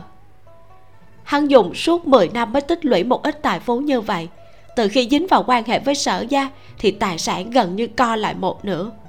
Chiếu theo tình thế này mà phát triển sớm hay muộn gì thì hắn cũng sẽ thật sự trở thành nhi tử nhà họ sở mất rồi. Khâu lẩm nói chư vị tiếp tục bàn bạc ta trở về nghỉ ngơi. Lòng bàn tay chống lên tay vịnh của ghế thái sư không lẩm nặng nề nâng người đứng dậy ra khỏi phòng nghị sự. Vốn dĩ hắn cố gắng lết tới nơi này là vì sợ lão hồ ly đào hố cho hắn. Hiện tại phát hiện hắn ở chỗ này cũng vô dụng thôi thì trở về phòng ngủ cho khỏe màn cắt ngang của khấu lỏng tựa như một con sóng nhỏ lăn tăn ngoài đại dương mênh mông. Cả ba người đều không để ý đến đoạn nhạc đệm này, tiếp tục thảo luận đề tài của họ. Nhưng bất luận sở tu ninh đưa ra điều kiện gì, thì thái độ của kim trắm đều rất kiên quyết. Không phải kim trắm sợ trình lên thư quy hàng sẽ mất đi thể diện. Ông chỉ gánh không nổi sự nguy hiểm trong kế hoạch này. Một trận đánh lớn quy mô ác liệt như vậy, lại còn là hải chiến, sẽ khiến cho thế cục rất khó khống chế không ai biết được sẽ phát sinh ra chuyện gì ngoài ý muốn. Sở tu ninh cũng không dám bảo đảm nhất định là có thể dựa vào trận này để lật đổ được viên thủ phụ, để lên thay thế rồi bỏ đi lệnh cấm biển. Nếu bị thất bại, đối với sở tu ninh mà nói thì không có bất luận tổn thất thật sự, cùng lắm lại chờ cơ hội lần sau. Nhưng kim trắm lại tổn thất thảm trọng. Vùng đông nam hải nổi lên sóng gió thì cuộc sống của bá tánh vùng duyên hải sẽ càng khổ sở hơn kim trắm không muốn lại tiếp tục bàn luận dứt khoát đứng lên hạ lệnh trục khách. Mời sở thượng thư mau chóng rời khỏi ma phòng đảo ngài là quan ta là tặc có rất là nhiều bất tiện kim mố cũng không tiện giữ ngài lại. Sở tu ninh cũng đứng lên sửa sửa cổ tay áo mỉm cười ấm áp nói. Không vội bốn tỉnh vẫn chưa tập hợp trước mắt còn non nửa tháng mà ta đã chuẩn bị ở trên đảo đợi đủ bảy ngày nếu bảy ngày sau kim lão bản vẫn không thay đổi tâm ý, ta liền rời đi. Kim trắm chém đinh chặt sắt nói, tâm ý ta đã quyết tuyệt không thay đổi, sở thượng thư không cần uống phí công sức. Sở tu ninh mỉm cười nói, trước nay, ta luôn là người biết khó mà vẫn trèo lên, biết rõ không thể mà vẫn cố làm, cũng giống như kim lão bản và ngô tổng binh mà thôi. Kim trắm nghe ra lời nói của sở tu ninh có ẩn ý, liền nói sở thượng thư có ý kiến gì cứ việc nói thẳng. Ngô khang an ngồi đối diện sở tu ninh bình tĩnh nhìn sang. Biết nãy giờ chỉ là trải chăn lúc này mới chuẩn bị đi vào chính đề. Sở tu ninh thản nhiên cười nói. Tỷ như vấn đề về đoạn xung ngô tổng binh không ngừng giáo huấn kiềm lão bản tư tưởng của đoạn xung trời sinh phản loạn khó có thể quản giáo. Thế nhưng kim lão bản vẫn cứ khăng khăng chờ hắn nhận sai đấy thôi kim lão bản cho rằng chuyện ông thay đổi tâm ý để hợp tác với ta có dễ xảy ra hơn khi so với chuyện đoạn xung thay đổi tư tưởng thật sự tỉnh ngộ. Kim trắm đâu phải là kẻ ngu dốt lập tức hiểu ra hỏi. Sở thượng thư có ý muốn giúp ta khuyên nhủ đoạn xung. Ngô khang an trầm mặt không khỏi nhớ tới đêm qua tại địa lao đoạn xung đưa ra nghi vấn về lập trường khiến cho ông lăn qua lộn lại suốt cả một đêm nghĩ đau cả đầu cũng không tìm ra được cách nào để phản bác. Đáng sợ nhất chính là biết rõ tư tưởng của hắn sai lầm, nhưng lại không có biện pháp uống nắng nghĩ tới nghĩ lui một hồi lại còn cảm thấy hình như hắn nói không sai. Sở tôi nên mỉm cười gật đầu, nói, nếu ta có thể chữa khỏi tầm bệnh của kim lão bản trong vòng 7 ngày, khiến cho đoạn xung cúi đầu xin lỗi ngài. Vậy kim lão bản có thể đáp ứng cẩn thận suy xét chuyện kết minh với ta hay không? Vẻ mặt của kim trắm hơi dao động. Đoạn xung không chỉ là tâm bệnh mà càng là điểm yếu của ông. Nếu người nào thật sự có thể khiến đoạn xung thay đổi cho dù bị tán gia bại sản hay muốn lấy mạng của ông thì ông cũng sẽ không chớp mắt. Nhưng kim trắm liếc sợ tu ninh một cái nói thượng thư đại nhân ta biết ngài là lão sư của thái tử môn sinh rải khắp triều giá nhưng ngay cả nhi tử của chính mình ngài cũng chưa dạy tốt. Nhắc tới nhi tử sở tu ninh đang chuyện trò vui vẻ cũng lộ ra vẻ mặt bất đắc dĩ kiểu như chỉ có làm phụ mẫu mới hiểu được ông nói. Bởi vì quan tâm sẽ bị loạn. Sau đó cực nhanh bình ổn tâm tình trên mặt sở tu ninh khôi phục nụ cười khéo léo. Huống chi ta cũng không cho rằng ta giáo dục thất bại chỉ là chúng ta có định nghĩa khác nhau về vấn đề tốt và không tốt, thành công và thất bại mà thôi. Kim trắm cùng ngô khang an đều nhìn ông chăm chú. Sợ tôi nên đưa ra vấn đề. Ai trong các vị có thể chỉ ra khuyển tử rốt cuộc là có chỗ nào không tốt? Đối với vị tế tử tương lai này, ngô khang an chứa đầy bụng những câu oán trách, vội lên tiếng ngay. Hắn vô năng, đây là đại sai sở Tô ninh nhìn về phía ngô khang an, hỏi. Vô năng là sai. Thiên hạ to lớn, những người có đại tài thật hiếm như long phượng sừng lân. Ngô tổng binh bảo vệ quốc gia, chẳng phải là đang muốn bảo hộ tất cả những hạng người bình thường vô năng kia hay sao? Nếu như ông cho rằng vô năng là một cái sai lớn, vậy chính thế hệ của ngu gia đánh cược tính mạng, đi bảo hộ một đám vô năng có phải là đang trợ trụ vi ngược rồi ư? Khóe miệng của ngô khang an hơi giật giật. Ngài sở tu ninh khẽ nhướng đuôi mày, chậm rãi nói. Chỉ vì a tiêu là người sở gia, là nhi tử của thượng thư đương triều. Cho nên trong nhận thức của đa số thì hắn không thể vô năng bình thường mà phải thật xuất sắc. Vậy thì đến tột cùng là hắn có lỗi hay là ta có lỗi? Ngô khang an không nói tiếp. Ông không biết sở tu ninh nói đúng hay không. Chỉ biết rõ ràng mình là một võ tướng khẳng định không thể nào nói lại một văn thần. Kim trắm do dự hồi lâu rồi đi đến quyết định nói sở thượng thư ta tiếp thu đề nghị của ngài. Trong vòng 7 ngày nếu như ngài có thể làm cho đoạn xung nhận sai ta sẽ nghiêm túc suy xét. Sở tư ninh gật đầu. Ông vô cùng chắc chắn kim trắm sẽ đáp ứng khi khấu lẩm trở lại trong phòng, sở giàu mới vừa ăn cơm sáng xong. Bèn hỏi, chàng đã ăn chưa? Khâu lẩm chẳng có một chút khẩu vị gì, nhưng nếu nói không muốn ăn thì sợ sở giao lại nhảy vì thế đáp một tiếng cho có lệ rồi lê thân tới mép giường. Sở giao nhắc nhở, chàng khoan nằm đã, thuốc vừa mới sắc xong hãy uống nhân lúc còn nóng. Nói xong kêu thị nữ bưng tới. Khâu lẩm chỉ có thể xoay người đi đến trước bàn ngồi xuống được. Sở giao thấy gương mặt vốn tái nhợt của khâu lẩm bây giờ ửng đỏ. Vội dùng mô bàn tay ấp lên trán của phu quân thăm dò kinh ngạc thốt lên. Chàng phát sốt rồi. Không lẩm ngăn lại nàng đang chuẩn bị muốn kêu đại phu miễn cưỡng nặng ra một nụ cười nói. Đừng hoảng đây là chuyện tốt. Sở giàu nghe giọng nói của phu quân cũng ngàn ngạn lo lắng hỏi. Phát sốt thì không chừng là vết thương cảm nhiễm đó còn nói là chuyện tốt tại nàng chưa biết thôi. Khi miệng vết thương khép lại, ta thường xuyên sẽ phát sốt. Cứ việc an ổn ngủ hai ngày là hết sốt ngay, vết thương cũng lành lại. Trong khi đang nói chuyện thì thị nữ bưng dược vào phòng. Độ ấm vừa vặn, không lẩm uống sạch một hơi, bị đắng nhăn nhúm cả mặt mày.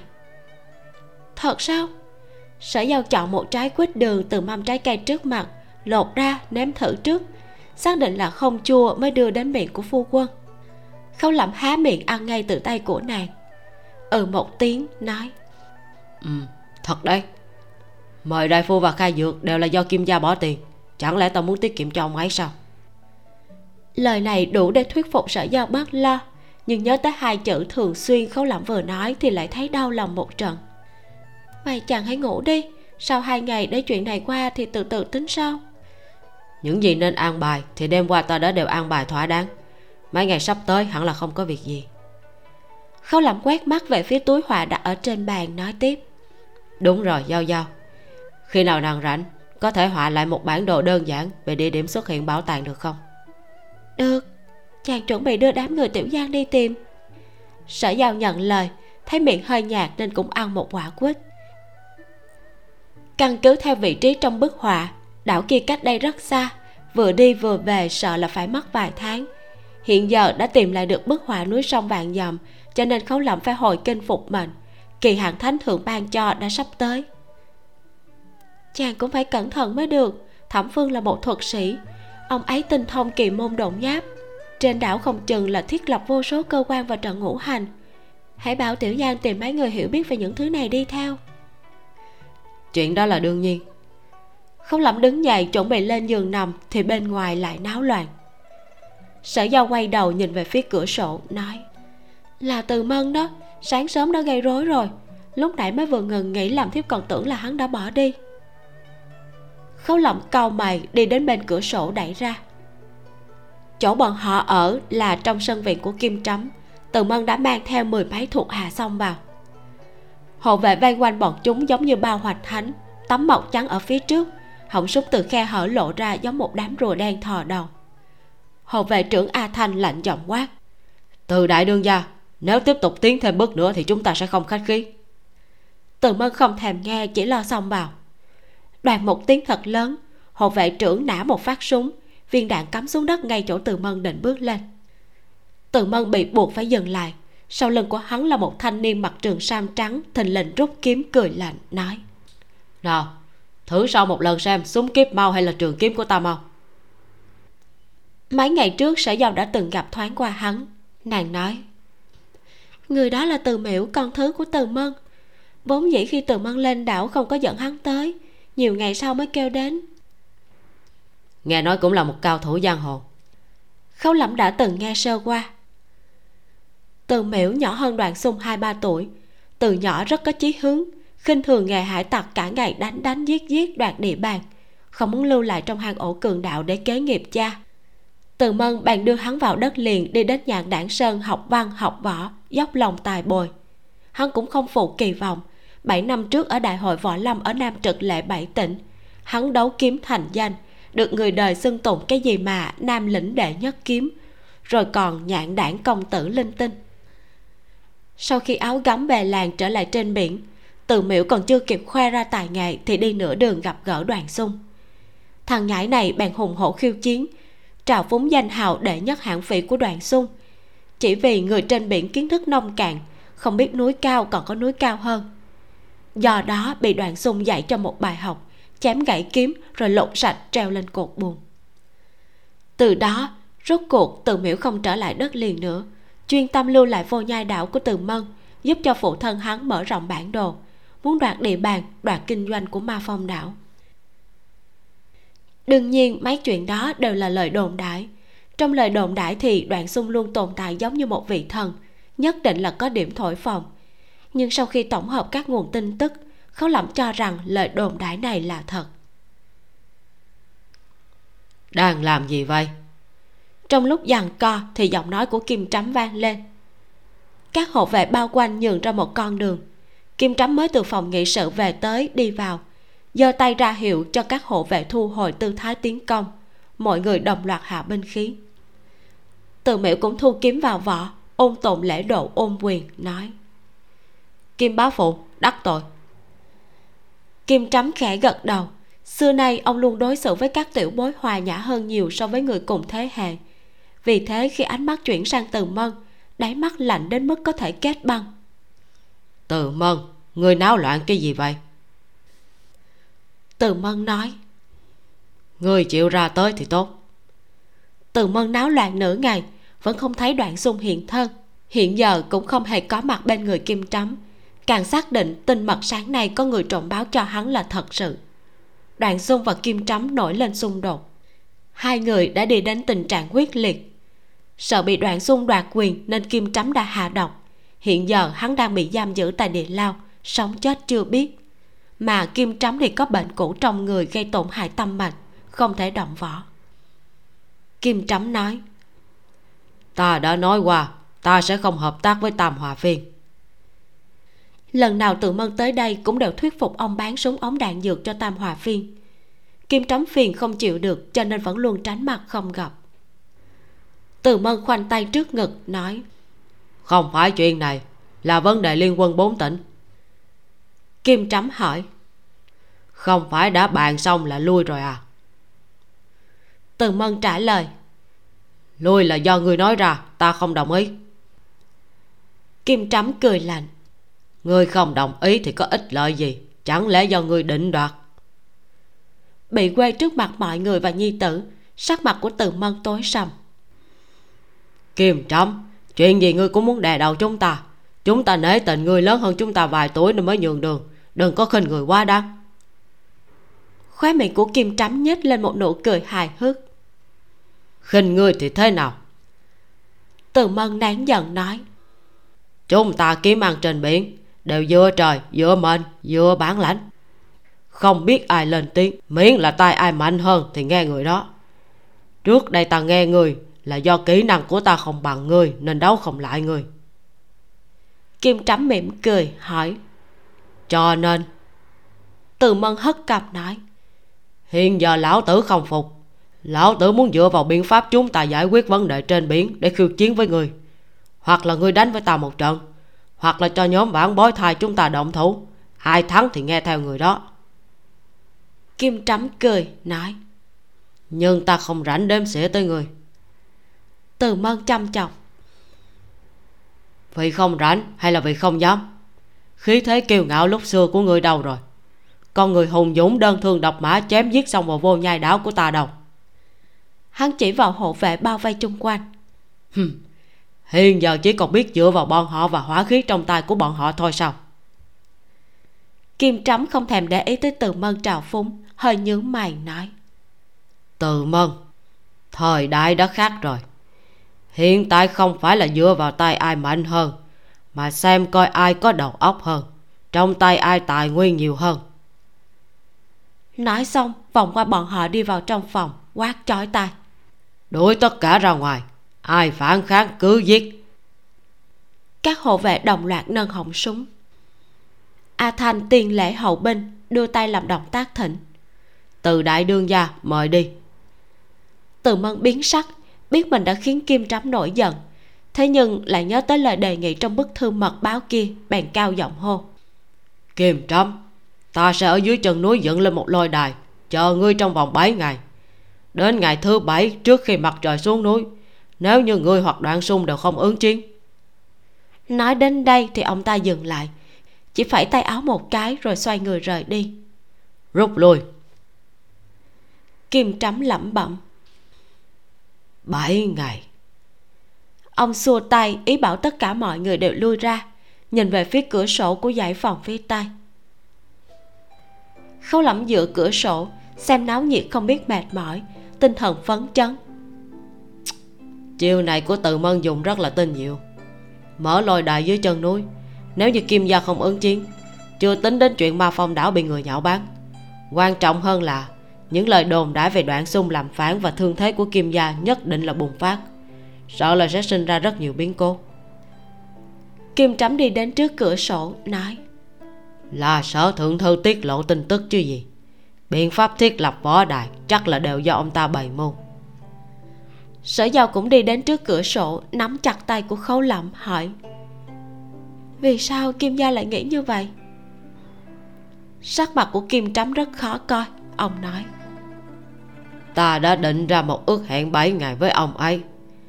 Ông ấy nói có biện pháp dạy dỗ được đoạn sung hóa ra là dùng biện pháp như thế này, muốn ép buộc đoạn sung nhận sai để ra khỏi nhà lao đến đấu võ đài à?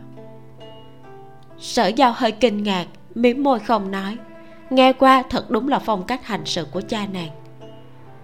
Thấy kim trắm chuẩn bị đi tìm sở tu ninh lý luận khấu lẩm vội vàng ngăn lại. Kim gia dựa theo ước định của hai vị mà nói hành động này của nhạc phụ không tính là phạm quy.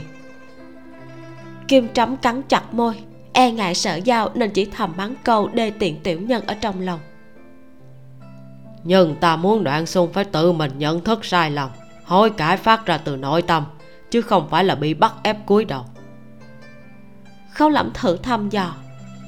Có khả năng đoạn xung sẽ cúi đầu hay không? Sẽ không. Kim trắm quá hiểu biết nghĩa tự của mình. Đoạn xung rất cứng đầu. Một khi đã nhận định điều gì thì rất là khó làm hắn thay đổi. Ngoại trừ ta lên lôi đài bị từ mân đánh gần chết bằng không hắn tuyệt đối sẽ không cúi đầu nhất định làm căng với ta khâu lẩm hỏi lại. Vậy ngài có lên lôi đài hay không? Không lên. Kim trắm lên cơn bướng cũng không nhường một tấc. Bị bức bách cúi đầu thì không có bất luận ý nghĩa gì. Huống chi. Ông tình nguyện mất mặt. Tình nguyện sức đầu mẻ tráng ứng đối khắp nơi cùng với bị người khác gây khó dễ. Chứ nhất định không để cho sở tu ninh được như ý nguyện. Từ mân nói được làm được thật sự dựng lên một lôi đài ngay dưới chân núi nơi người tới người đi. Lôi đài cách mặt đất ba trượng. Quanh mép của lôi đài cứ cách hai trượng thì cắm một cây cột ba trượng để quay lụa đỏ xung quanh, nhìn vô cùng chói mắt. Từ miễu với bộ dáng phong lưu tiêu sái ôm kiếm đứng ở trên lôi đài. Bản thân chính là một hình ảnh tuyệt đẹp thu hút mọi người. Hơn nữa, từ mân quạt gió thêm củi, biến cho cuộc ước chiến trở thành một chuyện gây chấn động mạnh trên đảo càng khiến khán giả ùn ùn kéo tới. Lôi đài bày ra 6 ngày liên tiếp vẫn không thấy bên kim trắm có bất luận động tĩnh gì. Đến ngày thứ bảy, cũng là ngày ước định cuối cùng, từ sáng sớm là phạm vi máy trượng xung quanh lôi đài đã bị người vây xem chặt như nêm cối. Trong ba tầng, ngoài ba tầng, có người cố ý mang theo cả ghế tới đây để ngồi chờ. Lúc nào trận chiến bắt đầu thì có thể đứng lên ghế để nhìn rõ hơn. Từ buổi sáng chờ đến buổi trưa là từ buổi trưa chờ đến buổi chiều. Mắt thấy mặt trời đã từ từ di chuyển về phía tây, ánh nắng hoàng hôn bắt đầu lấp lánh trên mặt biển, một cổ không khí nôn nóng bất an lan tràn trong đám người. Đoàn người vây xem có hơn phân nửa là đảo dân và thương hộ thường trú trên ma phong đảo. Mới đầu, bọn họ chỉ ôm tâm thái xem náo nhiệt, muốn chứng kiến đệ nhất hạng phỉ làm thế nào treo lên nhạn đảng công tử đánh cho tơi bời. Muốn biết đến tột cùng Đoạn xung bẻ gãy bảo kiếm trong tay của từ miễu ra sao? Nhưng thấy phe của kim trắm chậm chạp không nghênh chiến, bọn họ bắt đầu luống cuốn, bắt đầu nghiêm túc phỏng đoán tính chân thật của lời đồn đại. Chẳng lẽ quan hệ giữa đoạn xung và kim trắm thật sự quyết liệt? Hơn nữa đoạn xung còn bị hạ độc cầm tù. Chẳng lẽ kim trắm thật sự không sống thêm được bao lâu? Bọn họ nên làm gì bây giờ? Gần đây tin tức bốn tỉnh liên quân diệt vĩ đang gây xôn xao. Nhưng một khi sống ở ma phong đảo thì bọn họ chẳng có gì phải sợ. Tuy nhiên, nếu như lời đồn đại là thật mà phong đảo sợ rằng sẽ lâm nguy, bọn họ có nên tính toán trước hay không? Ngồi ở hàng đầu tiên uống trà, từ mơ ngửa đầu nhìn sắc trời, nghe đám người khe khẽ bàn luận. Ánh mắt có chút đắc ý, quay sang nói với trần thất ngồi ở bên tay phải. Thất nương chúng ta cũng nên lên kế hoạch một lần nữa đi. Trần thất hơi cau mày, tiếp nhận túi nước do thuộc hạ đưa tới, nhấp một ngụm không nói lời nào. Từ mân lại quay mặt, nhìn về phía tam hòa phiên thiếu chủ nhiễm cốc nhất lan ngồi ở bên tay trái, dùng tiếng đông doanh nói mấy câu. Nhiễm cốc nhất lan bực bội trả lời. Hiện giờ chuyện ta đang quan tâm nhất không phải là chuyện mua bán súng ống đạn dược, mà là khi nào mới có thể báo thù mấy hôm nay ta đã nhìn thấy hắn rất nhiều lần. Mỗi lần đều khiêu khích ta.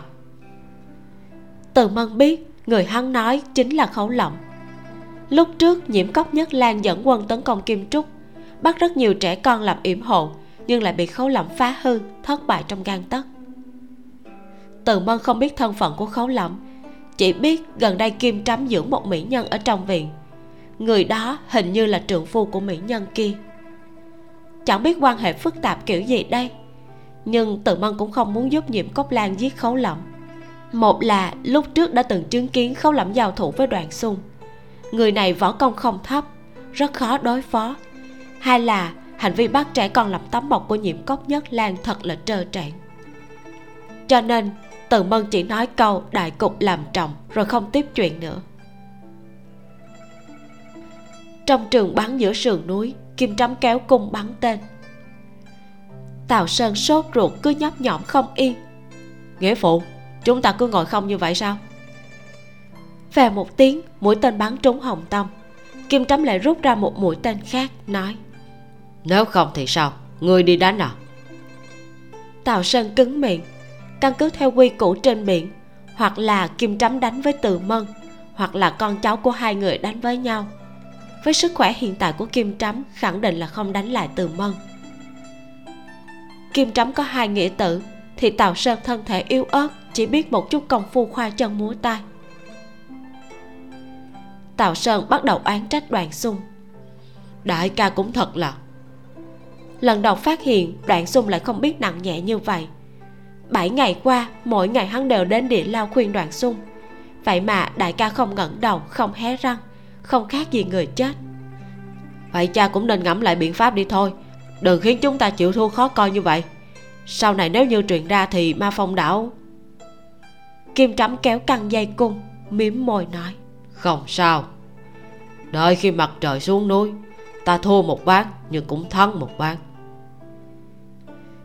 kết thúc phần 29 các bạn cảm thấy tập truyện này như thế nào có điều gì trong tập này làm cho bạn cảm thấy tâm đắc hay không? Hãy kể cho mình biết với nha. Lúc trước, mình chỉ cảm thấy kim trắm là một ông nhà giàu, kiêu hùng, dũng mãnh. Nhưng bây giờ mình lại thấy ông ấy là một ông chú hiền từ, rất là yêu thương con cháu.